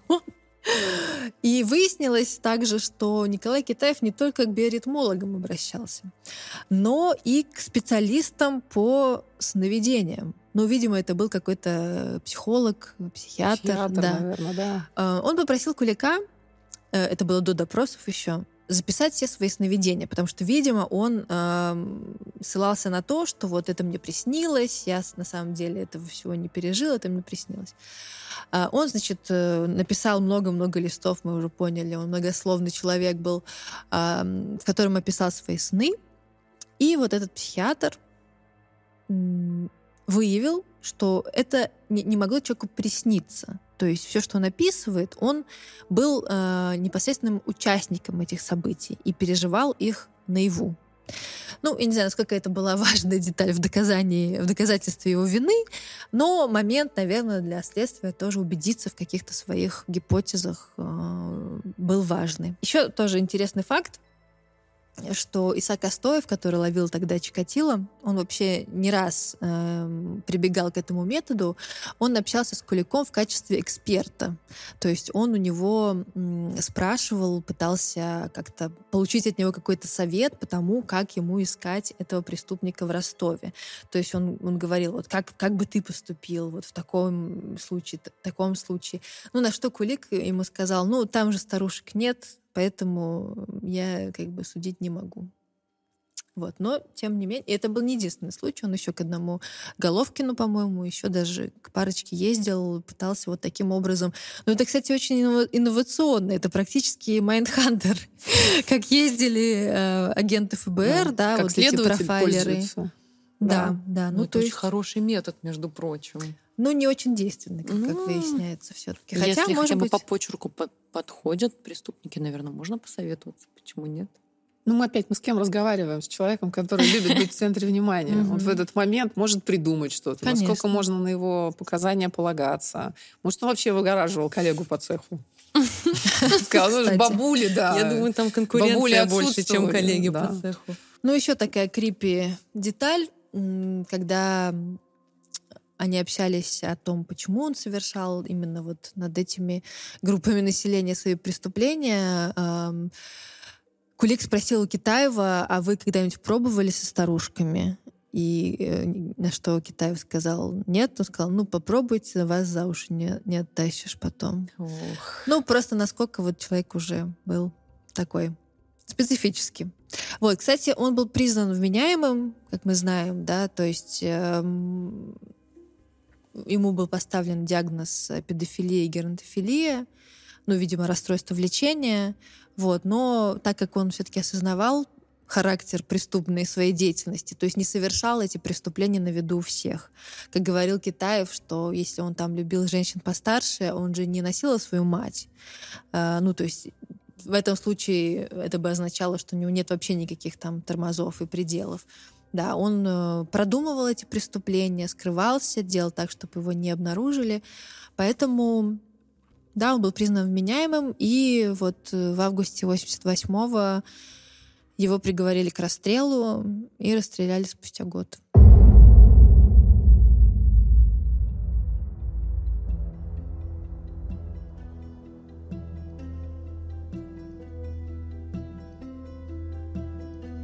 Ну, я вот вообще, когда тебя слушала и до этого читала, это... Я люблю маньяков смотреть. Я под них на свидание реально крашусь, иду. И я... Мне всегда вначале немножко жалко его по-человечески. Ну, то есть, когда ты рассказываешь про детство, я такая, блин, ну, понятно, виноваты и все такое. Это единственный кому я вообще не испытала ни, ничего почему-то. Потому что он не настолько, что ли, травмированный, чтобы ты прониклась к нему хоть чуть-чуть. У вас нет такого? Нет? Ну, нет? не- нет, А, он- ну вы не проникаетесь, все, да, что, никогда? Все, что его детства касается, правда, звучит очень жалостливо. Мне еще маму его жалко. Я, честно говоря, я как мама, я представляю себя на месте мамы. Вот эти бессонные ночи, бесконечная череда каких-то проблем, сложностей. Это, это физически сложно. Ну, то есть его защищал отец, а, в школе его не особо булили, у него хорошая семья. Ну, поэтому его и не жалко. Смотри, такое ощущение было, что этот человек, это ужасно так говорит, как будто бы он не должен был родиться и выжить, но все вокруг приложили огромное количество усилий, чтобы эту жизнь ему дать, сохранить, там, выучить, э, вырастить и, и вот, и пустить его дальше в жизнь. А он Да, вместо да, того, да. чтобы как бы ответить благодарностью к миру за то, что ему дали эту жизнь, ну вот э, Да, стался, это пошел по другой дорожке. залюбленный, как будто маньяк. Он сломался. Вот он реально где-то пораненный, сломанный. Поэтому мы представляем это себе, как у него был выбор стать благодарным или неблагодарным. А вообще все эти истории, такое ощущение, что это как будто какой-то, не знаю, сценарист строит э, стенку планомерно из каких-то, ну, не стенку, пазл собирает. В некотором смысле это как-то очень детерминистски звучит. И вот это случилось, и вот это ус- усугубляет ситуацию. Как будто кто-то проходит точки бифуркации в очень правильных, вот правильно вписывается в повороты, как не знаю, управляющий гонщик болидом. И на выходе получается вот эта вот картина маслом. А, У него очень много черт и проявлений, которые свойственны обычным людям. Люди, много людей, которые испытывают удовольствие от страданий других людей.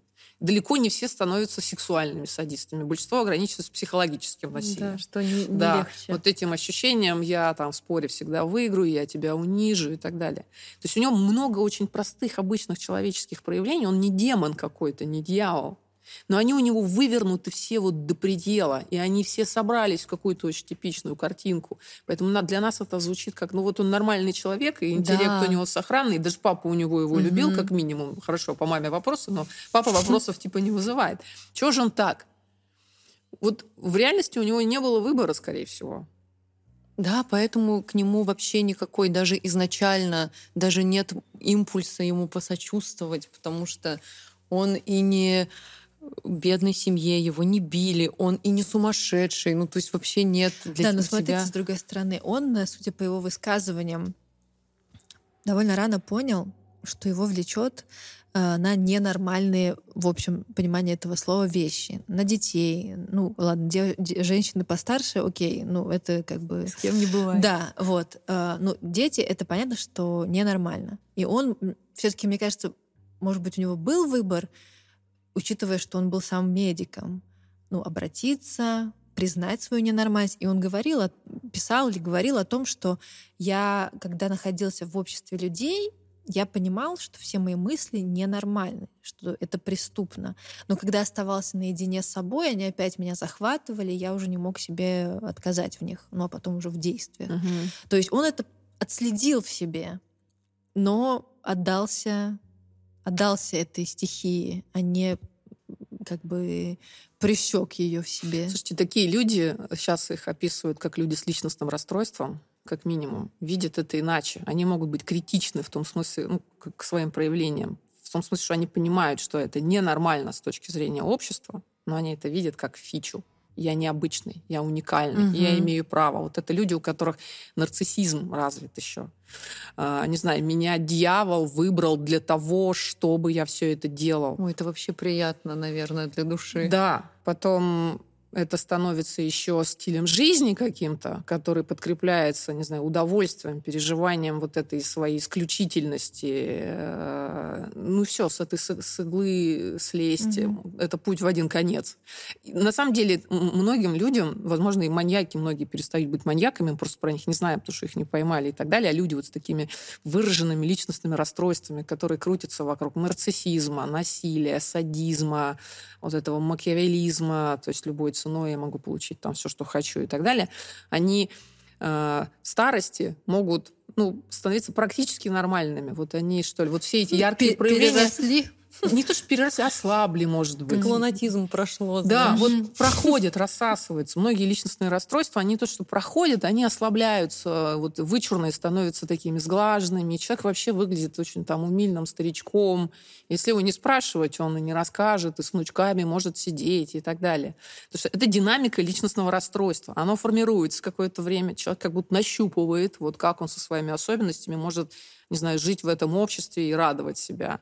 Или какие-то скрывать свои проблемы, потому что у них часто есть какие-то проблемы, которые их гложат. А, вот. Потом это все вот как-то динамично расцветает, вот это вот со зрелостью совпадает там 25-45 лет. Они очень часто доходят до пика, когда это выглядит даже, может быть, карикатурно, вот там к юбилею, что-нибудь такое, вау, вот. А, это в некотором смысле какая-то театральная внутренняя постановка который развивается, вот, если его быстро не поймали, там и разнообразие появляется, и, собственно, объяснительные картины очень яркие, там вот вплоть до «это же дьявол меня выбрал», или «Бог там меня выбрал», или «это я очищу планету», угу. там миссии часто у них какие-то есть. Вот. А, а потом это как будто все начинает, вот какие-то другие люди, в общем, выходят на эту поляну, замещают их, и они во всех областях жизни уходят на периферию, и, и как-то еще, ну, это психическое состояние более-менее стабилизируется. Там, видимо, гормоны, эндокринология Интересно тут у нас на таком примере влияет. разобрать. Да, и они становятся а нормальными людьми. То есть это не значит, что у них появляется эмпатия. Вот эти ядерные вещи, которые были поломаны, не восстанавливаются. Они, собственно, составляют суть патологии вот этих личностных расстройств. То есть как обычный человек с другим человеком, он все еще не может но вот этого внутреннего импульсивности, конфликта, дисбалансир, разбалансированности, вот этой тяги, которая вот как э, вот этот э, к лунным циклам как-то привязана, это э, скорее, ну, возможно, это какое-то его мистическое мышление. В полнолуние я могу, потому что это вот я же необычный. Угу. Это дьявол там или, не знаю, Мне магнитное светит. поле мною управляет. Там могут быть такие картинки. Это не значит, что он шизофреник, он бредит и так далее. Это как раз нарциссическое яркое объяснение. Вот. А еще это бывает просто какие-то циклы внутренней вот этой нестабильности, прям психиатрического характера, потому что энное количество психических расстройств имеет цикличность. И он попадает в эти циклы, когда он становится уязвимым к внутренним каким-то, э, там, не знаю, состояниям, к внешним триггерам. И вот он э, живет обычную жизнь свою, и даже там со своей женой спать может, и, может быть, даже удовольствие от этого получает. Хотя я читала, что он параллельно фантазирует свои mm-hmm, когда да. да. картинки, да, потому что то есть возбуждения обычного ему не хватает. Он себя догоняет вот этими фантазиями. Но он как-то может нормально, как минимум, функционировать. Вот. А потом вот эта тяга, вот это внутренний дисбаланс, его, не знаю, расстройство нарастает, что-то вот, вот мальчик проходит, э, он по плану действует все еще, у него есть какой-то протаренный маршрут действий, но в некотором смысле он действительно здесь становится как дезорганизованный человек, вот он импульсивно идет, не подготовившись как с последним там случаем. У него явно ограниченное количество да, времени. Время. Его там ждут его близкие на празднование дня рождения. У него нет времени что-то продумать, обеспечить себе алиби потом, возможно. Но он действует, потому что все его понесло. Сорвало. Да, вот, этот, вот эта импульсивность, э, вот эта вот эм, эмоциональная разбалансированность с возрастом просто может сама собой сглаживаться, ослабевать, и он не превращается в душевного человека. Но его так не несет. Он лучше себя может контролировать. Напоследок покажу его фотографию уже из тюрьмы. Ну, в принципе, что, довольно сильно он изменился, мне Но странно, что он не рассказывал в подробностях, то есть потом сразу не стал рассказывать в подробностях о своих деяниях, раз он такой нарцисс, раз он такой весь... Да нет, но он же начал рассказывать. Ну, он сначала... же написал сразу все эти признания свои. И, видимо, он просто рассказывал о тех преступлениях, о которых, которые ему предъявили. Тут же тоже есть такой момент, именно как а, правильно говорить с преступником. Вот смотри, это твое, да, это твое, да. Э, а надо же иначе. Напишите, что вы совершили. Угу. Потому что может выясниться, что кучу всего а кучу всего мы еще и не знаем даже.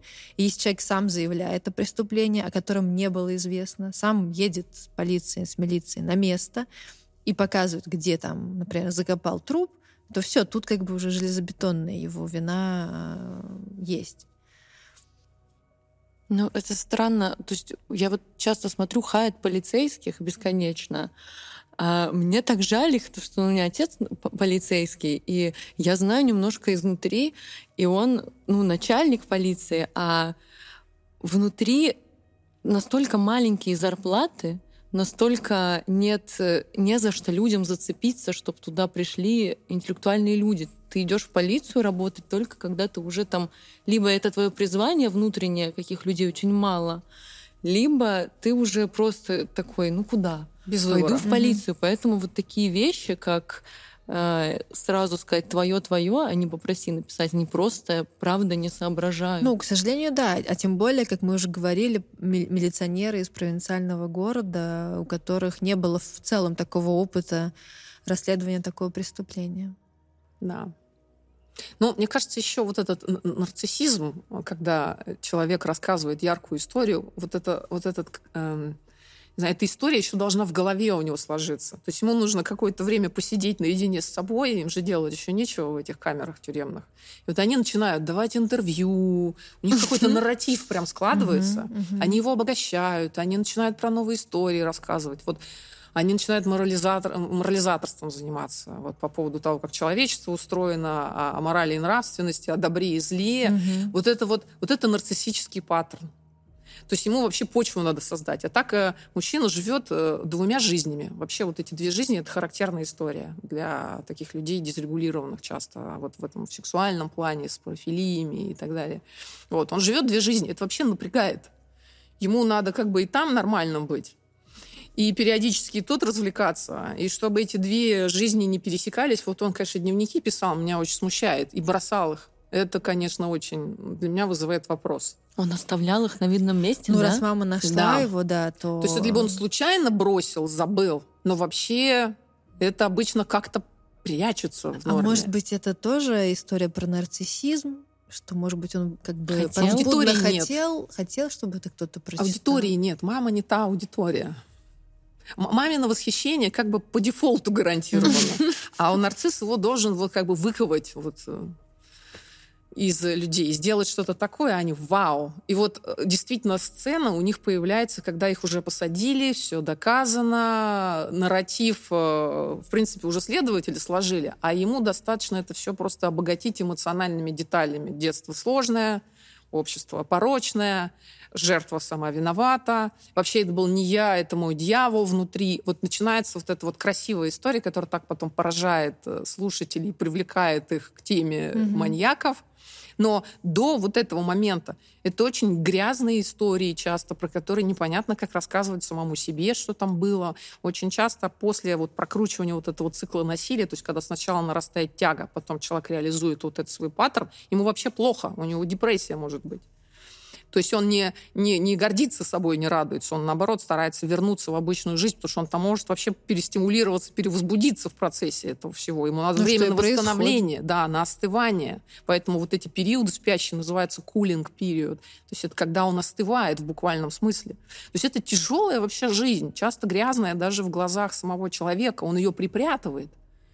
Вот. Да, но есть же случаи, когда человек замечает за собой какие-то такие наклонности и приходит э, в какие-то, я не знаю, к врачу это или что, сказать, я не могу себя сдерживать. Ну, была бывает, бывают такая такие штука. случаи. Ну, да. крайне редко. Но это скорее люди, которые еще не перешли черту все-таки. Крайне редко. То есть я это да. говорила как-то с девушкой, которая обратилась э, к психиатрам, когда, ну, по ее словам, она точила ножи дома и ходила в парк, в кустах высматривала людей.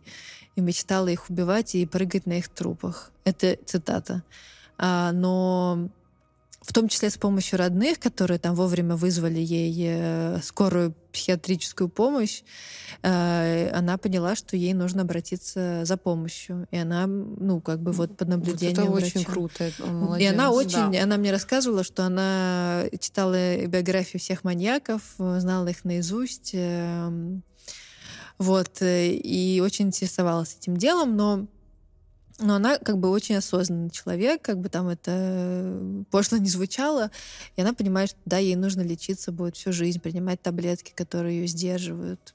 Вот, но Ну, женщины здесь э, обычно действительно более сохранные. Они лучше понимают. Они даже вот когда у них эмпатия это ломается, а, она не так сильно ломается, что ли. Они периодически Не безвозвратно. осознают. Да. Мужчины в этом смысле, если ломаются, ломаются вот как бы вау и навсегда. Блин, ну Вот. это еще сила сказать, что в тебе что-то Да. есть и признаться Да. в этом. Мужчины, конечно. Критика сохранна, как говорят психиатры.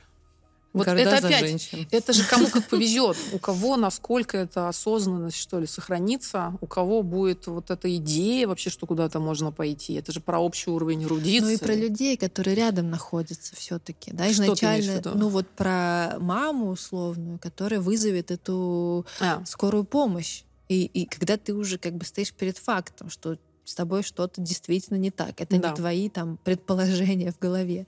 Вот тебя привозят, вот тебе ставят диагноз, вот тебе прописывают таблетки. Другое дело, какие таблетки пропишут, но все-таки уже как бы какая-то другая дорожка, э, отличная от э, точения ножей, э, вырисовывается. ну сколько родителей там, и, не знаю, жен э, подозревает вообще, что они живут с монстром. М, Для них это часто такой же сюрприз. Да. Поэтому они не могут помочь, даже если бы хотели помочь часто. Я говорю, эти люди, маньяки, они выглядят очень нормальными большую часть жизни. Ну, не всегда вот этот нормально выглядит, но вот я часто смотрю и часто видно по нему, ну, возможно, потому что я знаю Да, уже. Знаешь, куда смотреть. Возможно. Ну да, ну и но может это просто та самая неудачная фото, которое выложили специально, чтобы проиллюстрировать его ненормальность. Ну да. Но я не верю в то, что женщина не замечает ничего, это невозможно. Ну, Вот ты живешь с человеком, ты видишь, он куда-то уходит, он поздно возвращается после Ну, убийств. это не поздно возвращался. Тем На более он, он, уехал. да, у него В он врач. командировку ушел. Не знаю, как-то мне это все не верится, конечно, что можно мимо глаз. Слушайте, люди, которые вот нормальные, они вообще не живут в этой парадигме, что такое может происходить. Поэтому, опять, чтобы что-то предположить, надо знать, что такое может быть. Для этого должны быть слова, модель, вот как у психиатров. Он сидит, задает вопросы не просто так, он тестирует модель. У него много всяких идей, поэтому он очень странные вопросы могут задавать, не имеющие отношения. Там, человек пришел, он на одно жалуется, спрашивает про другое. Он тестирует всякие модели. У жены, мамы этих моделей никаких нет. Она просто видит, что перед ней, ну там, 90% времени нормальный человек, Ей в голову не приходит задаваться такими вопросами. Чтобы ответить на вопрос, надо его сформулировать сначала. Они его не задают. ужасно. Задавайте вопросы.